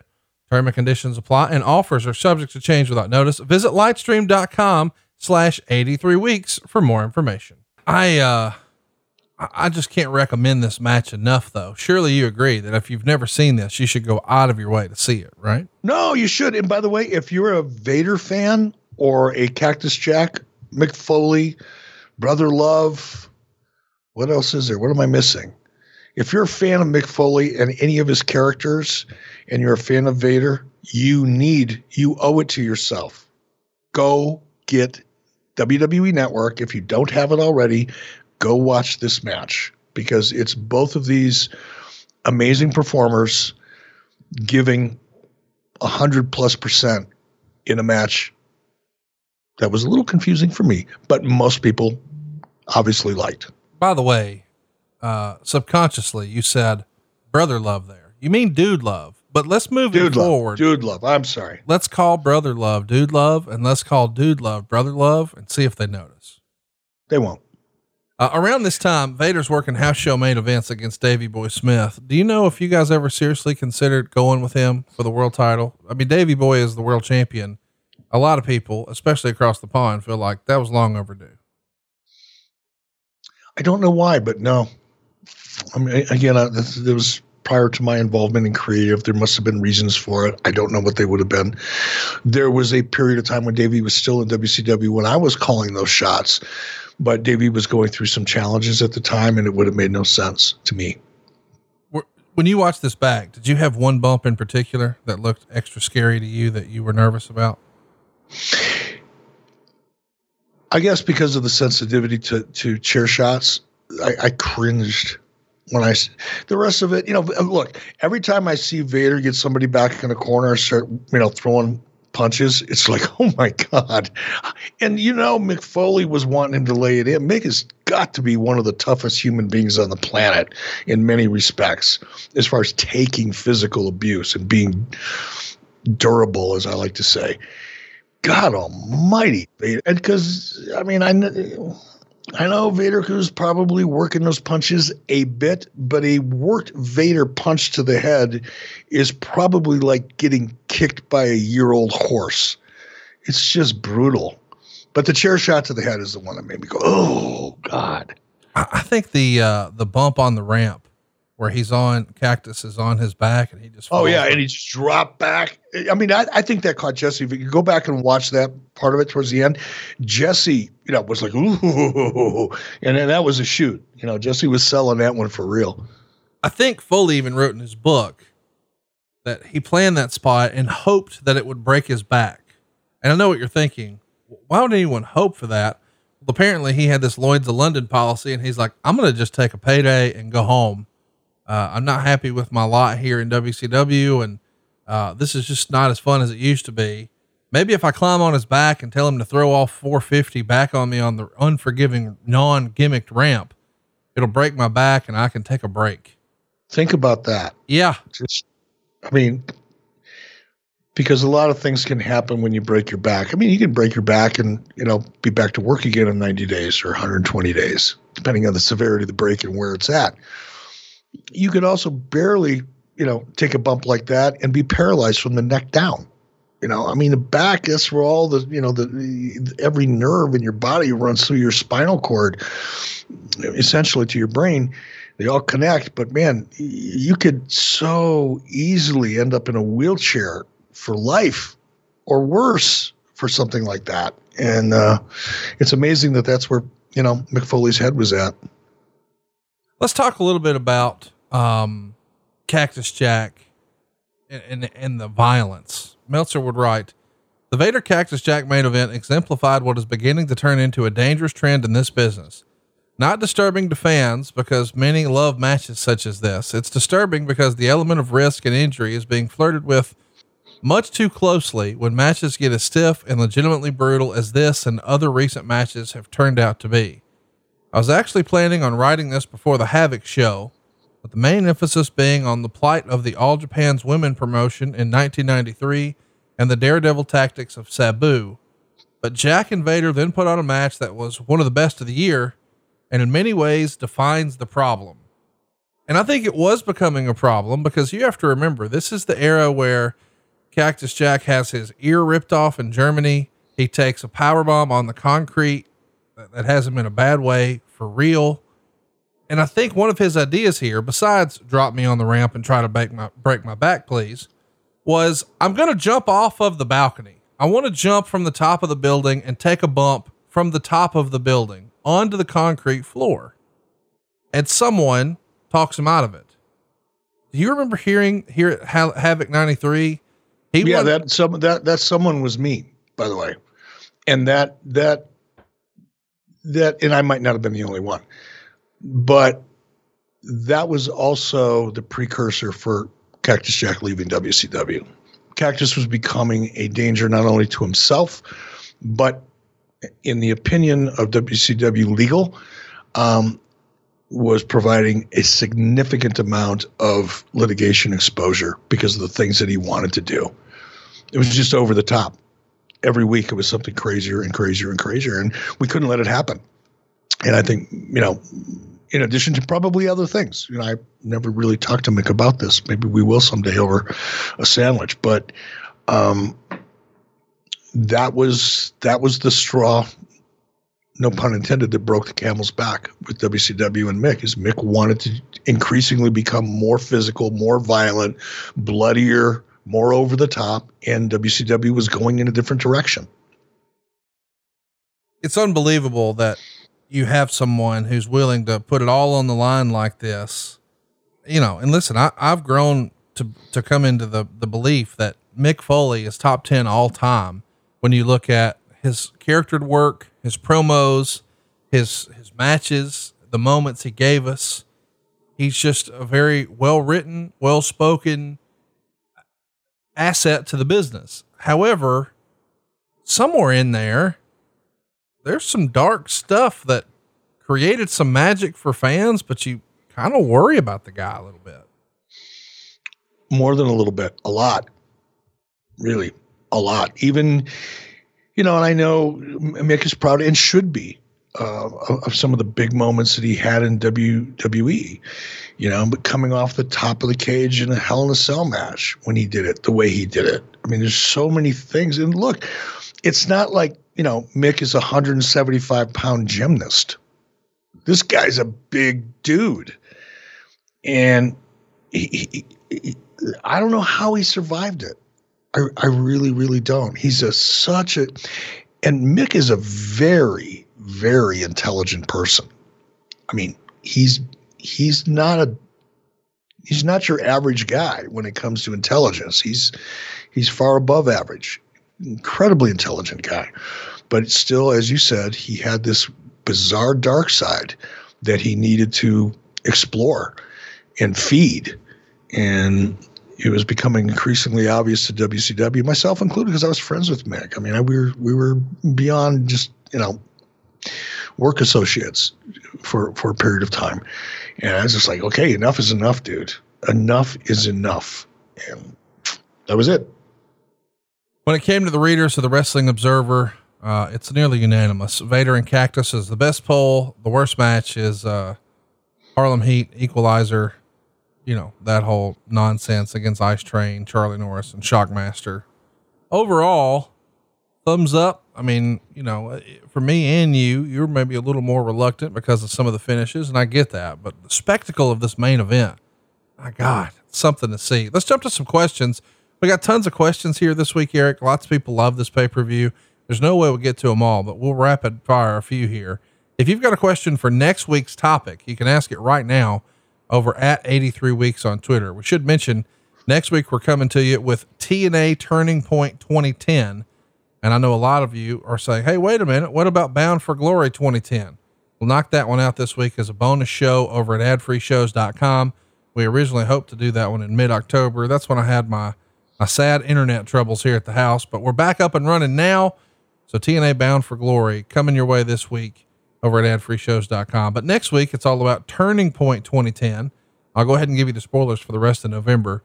We're doing Clash of the Champions twenty-five on the ninth, Clash of the Champions seventeen on the sixteenth, World War three from nineteen ninety-six on the twenty-third, and we'll finish out November with T N A Final Resolution twenty ten. So some T N A content coming your way. That's been a big hit as a bit of a change of pace for us, so we'll keep that going. But today, let's get back to our Halloween Havoc ninety-three questions. Pinder J wants to know, Eric, how is Sid to work with as a talent? We've all heard the nightmare softball stories, but was he as difficult as a lot of people say? It's a really great question, and thank you for asking it. I rarely get the opportunity to to be honest about Sid um, in, in terms of the type of person he was. I I got along great with Sid. He he was respectful. He was professional to me. He, he he treated his job with respect, as far as I was concerned, uh, in, in my dealings with him. Uh, I, you know, I've heard all the stories, but I didn't experience any of the negative things that I've read about and heard about. So I, I only judge people by the way they do business with me or treat me, or or or, or I see them treat others.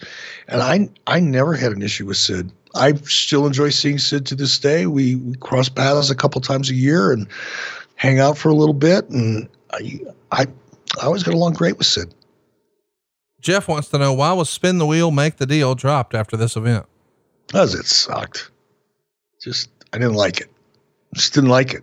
I can't wait to make you spin it this, this Friday then on ad free shows dot com, asshole. Well, there's probably different things on the wheel. Yeah, I'm I'm going to have you and Lauren Yaffe go at it in a coal miner's glove match. Mm, I'm not going to touch that. uh, Bad Jokes Gaming says, why was Mick Foley never considered for a world title run? A heel Cactus Jack holding the belt while the babyface Sting chased him just sounds like money to me. Yeah, I mean, that, that predated my creative influence or input, so I'm not sure why others didn't see that as an opportunity. Sitting here, you know, twenty-five or twenty-seven years later, you know, uh, I could see it, you know, on paper. I, I could see that making sense. Um, but again, I wasn't, I wasn't in that, I wasn't in the room at the time, so I, I couldn't tell you why it never happened. Taylor wants to know a question that you may not be able to answer, so I'll, I'll pivot. How did Foley and Vader feel about the finish of such a tough match being from a stun gun? And my follow-up to you, Eric, is if you don't know how they felt about it, how did you feel about a stun gun being what's used in the finish? Hated it. I didn't like it. I don't know how they felt. I didn't talk to them about it, you know, when it was over. Um, I would imagine, you know, I knew Mick Foley better than I knew Leon White, Vader. Um, so I, I would probably say Mick overall was probably pretty happy with the match because of the physicality and the intensity of it, even if he was disappointed that he didn't break his back at the end. Um, I think he probably felt pretty energized and full of adrenaline when it was over. So I don't think the Fakakta finish necessarily bothered him as much as it did me. Um, not sure about Leon. I didn't know him well enough to get to, to take a, a stab at what he might have been thinking. Probably he was okay with it because it was, look, that finish would not have happened the way it happened had it not been for Harley and, and Vader feeling it was the right thing to do. Trust me, if they would have felt like it was the wrong thing to do, the finish would not have happened. Let's, um, Let's follow up to that. You hated the stun gun finish. Why? What what what did you hate about that? It, it came from out of nowhere. It it wasn't visually, there was no build up to it. You know, it just came so from out of nowhere. I that it almost seemed like an afterthought to me. It's like, oh, I know what we'll do. We'll do this. As opposed to a, a build up for it. Yeah, there was great physicality back and forth, ba boom, ba boom. But it's like watching, you know, Rocky and Apollo Creed just pounding the piss out of each other in the final round and, you know, having somebody throwing an empty bottle of water and hitting Rocky Balboa in the head and watching him get knocked out from it. It's the roughest analogy I've probably come up with in a while, but that's what it felt like to me. Right in the middle of this drama and this these huge bumps and this great action, eh, stun gun, eh, whoop, that's enough. I mean, four hundred fifty pound guy drops you on your fucking back on a hard, you know, surface. That didn't kill you, but a stun gun will? It's just, it's nonsensical to me. And it's just me, and I'm probably being overly critical because I just can't stand these kind of matches. But, and I'm I'm so I crave story, I crave psychology. I, when I see it, I fall in love with wrestling all over again. And when I fail to see it, it just makes me go ah. And people are surprised why fewer people are watching wrestling today because the same problem exists today. You see the same silliness today. The athleticism surrounding it tends to be much better, and the presentation from a production value point of view is much better. But just not, not always. I'm not saying across the boards. There are lots of exceptions, and I'm very grateful f- to see them when they happen. But so much of what we see is nonsensical, and it doesn't really have any story, and it doesn't really build, and there's no psychology. It's just action for the sake of action. And that's kind of what this finish felt like to me. It was, oh, we got to get out of this. Oh, I know. We'll do this. Eh, boom. That's the end of the match. Ah. I don't know. It was anticlimactic for me. You liked it a lot better when Scott Hall lit up Goldberg and ruined the Golden Goose? Oh, that was way better. It didn't, way better. It was proper build up. It wasn't out of nowhere. It was all the things no, you love was, about it, a stun no, gun. No, it, it, I'm I'm trying to be cute. It's, it was stupid. My bad. I let it happen. I was really hoping we could hoot and holler, and you're like, "Oh fuck! I just got to take my sword on that one." I, that's my bad. That's just, just. By the way, did you know that on October twenty-third? In eleven fifty-seven, at the Battle of Groth Heath, it ended the civil war in Denmark. King Sven the Third is killed, and Vladimir the First restores the country. That's me changing the subject. By the way, you uh, you'll love this week on What Happened When, in the middle of the pay-per-view, I just start doing your, your, your bit here where you, here's what was happening in history, you know, blah, blah, blah. So I started reading the Billboard one hundred and the box office, and Tony Schiavone laughed for an hour. It was fun stuff. No, I, it's just whenever I need to change the subject, I just come up with a little piece of trivia that somehow is indirectly tied to this event. And here I went back all the way to eleven fifty-seven. King Sven, thank God King Sven the Third was killed and Vladimir the First restored the country. Otherwise, Denmark as we know it wouldn't exist. Greg wants to know, did Ric Flair have any heat with Rick Rude after his post-match antics? I think so. There was, there was a lot of heat between those two. I, I don't know why. B- bad chemistry, I guess. Lack of trust. You know, Rick, Rick unfortunately, uh, you either really, really loved Rick or you really, really didn't love Rick. I mean, for, and there's and, no in between. You love or hate? No, there is no in between. And and Rick Rude fell decidedly on the didn't love Rick side of the fence. Rajiv says, Tony Schiavone said on his podcast that he spoke less on this show because in the past, he didn't have to talk about everything and let the action speak for itself. Do you like this approach, or do you think the play-by-play announcer should call everything as he sees it? I didn't really like, and no offense to Tony. I know Tony was doing the best he could. I, I think that the chemistry between Tony and Jesse at times could have been strained or was strained. Um, I was, I wasn't going to bring this up, and I'm not sure I'm glad that you did or not, because I don't like to be critical, but I don't think the play-by-play in the color was good at all on this show.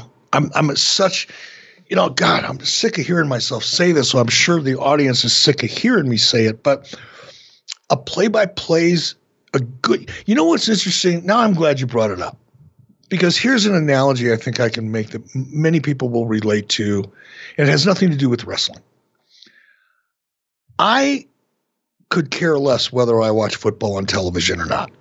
If there's nothing else going on, if it's a Steelers game, I'll I'll probably drop in because I, for whatever reason, I'm still a Steelers fan. But for the most part, I don't enjoy watching football as much as I enjoy listening to football on the radio. And just a couple of weeks ago, when when the season first got started, I was outside. It was a beautiful day here in Wyoming. I was out doing something, and I had the radio on, and and, and I'm listening to football. And I, I actually stopped whatever I was doing. I was some cleaning out the garage or doing something. And I, I, I stopped doing what I was doing and just sat on the back of my truck with the beer and loved listening to football on the radio. And I asked myself why. My favorite question. Why do I enjoy listening to football on the radio more than I enjoy watching it on television? And as, as that question was kind of ricocheting around inside of my skull, I started paying very close attention to the play-by-play and the color that I was listening to uh, on this particular game. It was a Denver Broncos game. And I realized that the reason I lo- I would prefer to listen to the an N F L game on the radio, and it's probably the same is true for college football, but I'm not a huge college football fan. Um, just never got into it. Is because when you're doing play-by-play for radio, and Jim Ross could probably speak to this much better than I can, but what I was hearing while I was listening was a play-by-play man doing exactly what a play-by-play person should do. He was describing so much of what he was seeing that I felt like I was right there. My imagination was able to engage a visual presentation based on what my ears were hearing audibly. And I think when you when when you are great at play-by-play and you do a great job of describing not only what you see, but almost to the point where you can describe how you can smell the bratwurst cooking on the grills out, you know, in the parking lot where people are still tailgating or whatever, you know, the popcorn in the arena or the describe the energy, you know, when you, when you're so good with words and, and telling a story and painting, more importantly, painting a picture that allows the listener's imagination to engage. I think the listener, in my case, the listener becomes more interested and what their imagination is portraying in their mind than what you're actually seeing on T V. Now, I know if you're a hardcore football fan, you want, and I do like to watch it. When I do watch it, there are some things I enjoy. I love watching plays develop. You know, I love the visual of, you know, special moments and, you know, a great reception or a great sack and all. I mean, th- that has value to me too. Don't get me wrong, but there's something special about a great play-by-play person painting that picture in a way that's actually better than the reality that you would see visually. And, and, the same is true in this particular uh, game with the Denver Broncos that I was listening to. The color commentator did exactly what a color commentator should do, is add color to the picture, make the picture brighter, make the characters shine a little bit more. Add, I mean, that's where it comes from. Color commentary. You're there to add color. You're not there to get yourself over. You're not there to be a fucking comedian. You're not there to, to be a bigger heel than the guy that's in the ring, which is, you know, one of my big criticisms of Jesse Ventura. He just, he was great in the beginning, but he, he, he started overdoing it. It was more about getting Jesse over than it was getting the talent over. Talent became secondary in the ring. And listening to good color and play-by-play, I think is, I encourage people to do it. And if, if, you know, if you're driving, if you're in your car, you're on your way to work or something or whatever, and you have a chance to listen to a college football game or listen to an N F L game on the radio, take, take advantage of that and see if you think I'm right or wrong. But I, I think really good play-by-play is an art form that's been lost. Really good color commentary is an art form that's been lost for a long time. And it, it's one of the reasons I still love, you know, listening to, you know, I love listening to Tony. Tony can be great at it, but I think that, I think if the art form were to go back to a little bit more traditional role for play-by-play and color, um, I think the business overall would be enhanced. That's my personal take. Doesn't mean I'm right. Doesn't mean anybody should listen to me, but you asked me and I had to share my opinion. The Fifth Horseman wants to know, Gagne suggested that he was the one who wanted to build two world champions to unify them. And the Fifth Horseman says, Eric has hinted that Greg has lied or embellished about many things, but was the international world title part of Greg's suggestion? No, no, no, and no. And I just, I feel so bad for having to expose Greg Gagne for the fraud that he's been his entire life. Um, and, and probably continues to be to this day. And unfortunately, the, he's he's got an audience of about four or five people that'll actually listen to him anymore, because most everybody around him, including most members of his family, realize what a fraud he is. Um, interestingly enough, I ran into one of his sisters on a flight a couple of years ago, and this is before all this stuff happened. And you played all these interviews for me and stuff. His, her name is Beth Gagne, and she was a flight attendant for, she might still be, I don't know, but I ran into Beth and said, "Hey, how's Greg?" And she rolled her eyes, you know, and, and I'm not going to repeat the story she told me because it involves other people, but, um, Greg's just a fraud. And I think he'd have a hard time believing most of what comes out of his mouth. Boy, I've got a good idea for next year. Ladies and gentlemen, that's all she wrote for Halloween Havoc nineteen ninety-three. Hope you'll tune in next week to hear T N A Turning Point twenty ten. Hope you'll check out ad free shows dot com. We've got lots of fun announcements uh, lined up, and everything's going down in November, except this week we're going to drop a little Fires Back on you. We're going to drop a little T N A Bound for Glory on you. And of course you get Turning Point all early and ad free over at ad free shows dot com. Until next time, he is at E Bischoff. I am at Hey, Hey, it's Conrad, and we are out of time. We'll see you right here next week on eighty-three Weeks with Eric Bischoff. Hey, you love the show, right? Well, show off that love with a shirt from eric bischoff dot com or get your gimmick at box of gimmicks dot com, the official store of eighty-three Weeks. Posters, hats, tumblers, accessories, and more. box of gimmicks dot com. Okay, stop what you're doing. Listen very, very carefully. The most hated jeweler in America is excited to introduce you to someone very special. Oh, she's beautiful, classy. She's brilliant. She will dazzle you. People just can't stop staring at her. Meet Krista. And she's easy. What? Krista is Steven Singer's most loved engagement ring, and it takes the stress and guesswork out of finding the perfect ring. A bright white, one hundred percent eye flawless, near colorless, high quality, round, brilliant cut diamond, expertly set into a classic solitaire Tiffany setting that will withstand the test of time. Krista's available. She's ready for love, and she's ready to meet you. Steven Singer isn't in the jewelry business. He's in the love business. This magnificent full one-carat round brilliant cut diamond is only three thousand one hundred ninety-eight dollars. Real jewelry doesn't have to be expensive. Plus, free shipping, and get this, twelve months interest-free financing. Steven's showroom is open by appointment only, or you can go to I hate Steven Singer dot com and click on the Krista Ready for Love engagement ring. Steven Singer Jewelers. Real jewelry, real experts for your real love. That's I hate Steven Singer dot com. If you're not convinced already, check this out. Ryan in North Carolina gave Save With Conrad dot com a five-star review. He wrote, "Saving money is the name of the game, and Derek made it happen. Saving over three thousand dollars a year on my payments with an interest rate in the twos.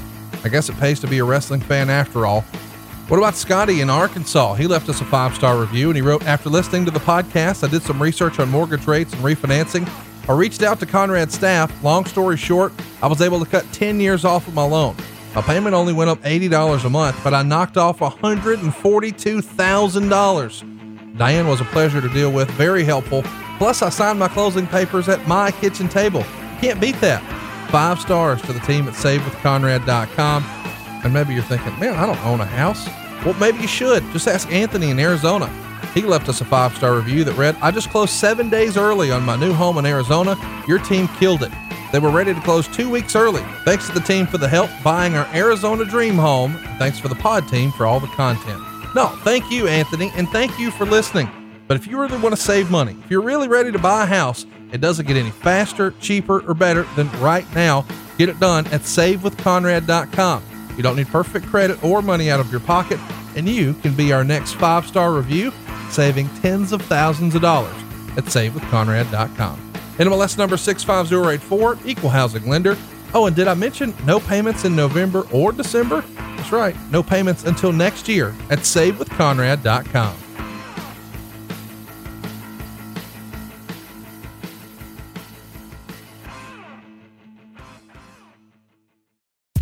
John brings his skewed sense of humor. Jeff brings tips to cut strokes off your next round.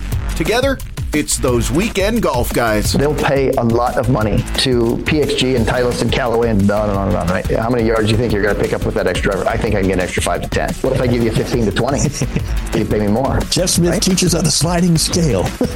Those weekend golf guys, the podcast, part of the Believe Network. Just search B L E A V on YouTube or wherever you listen.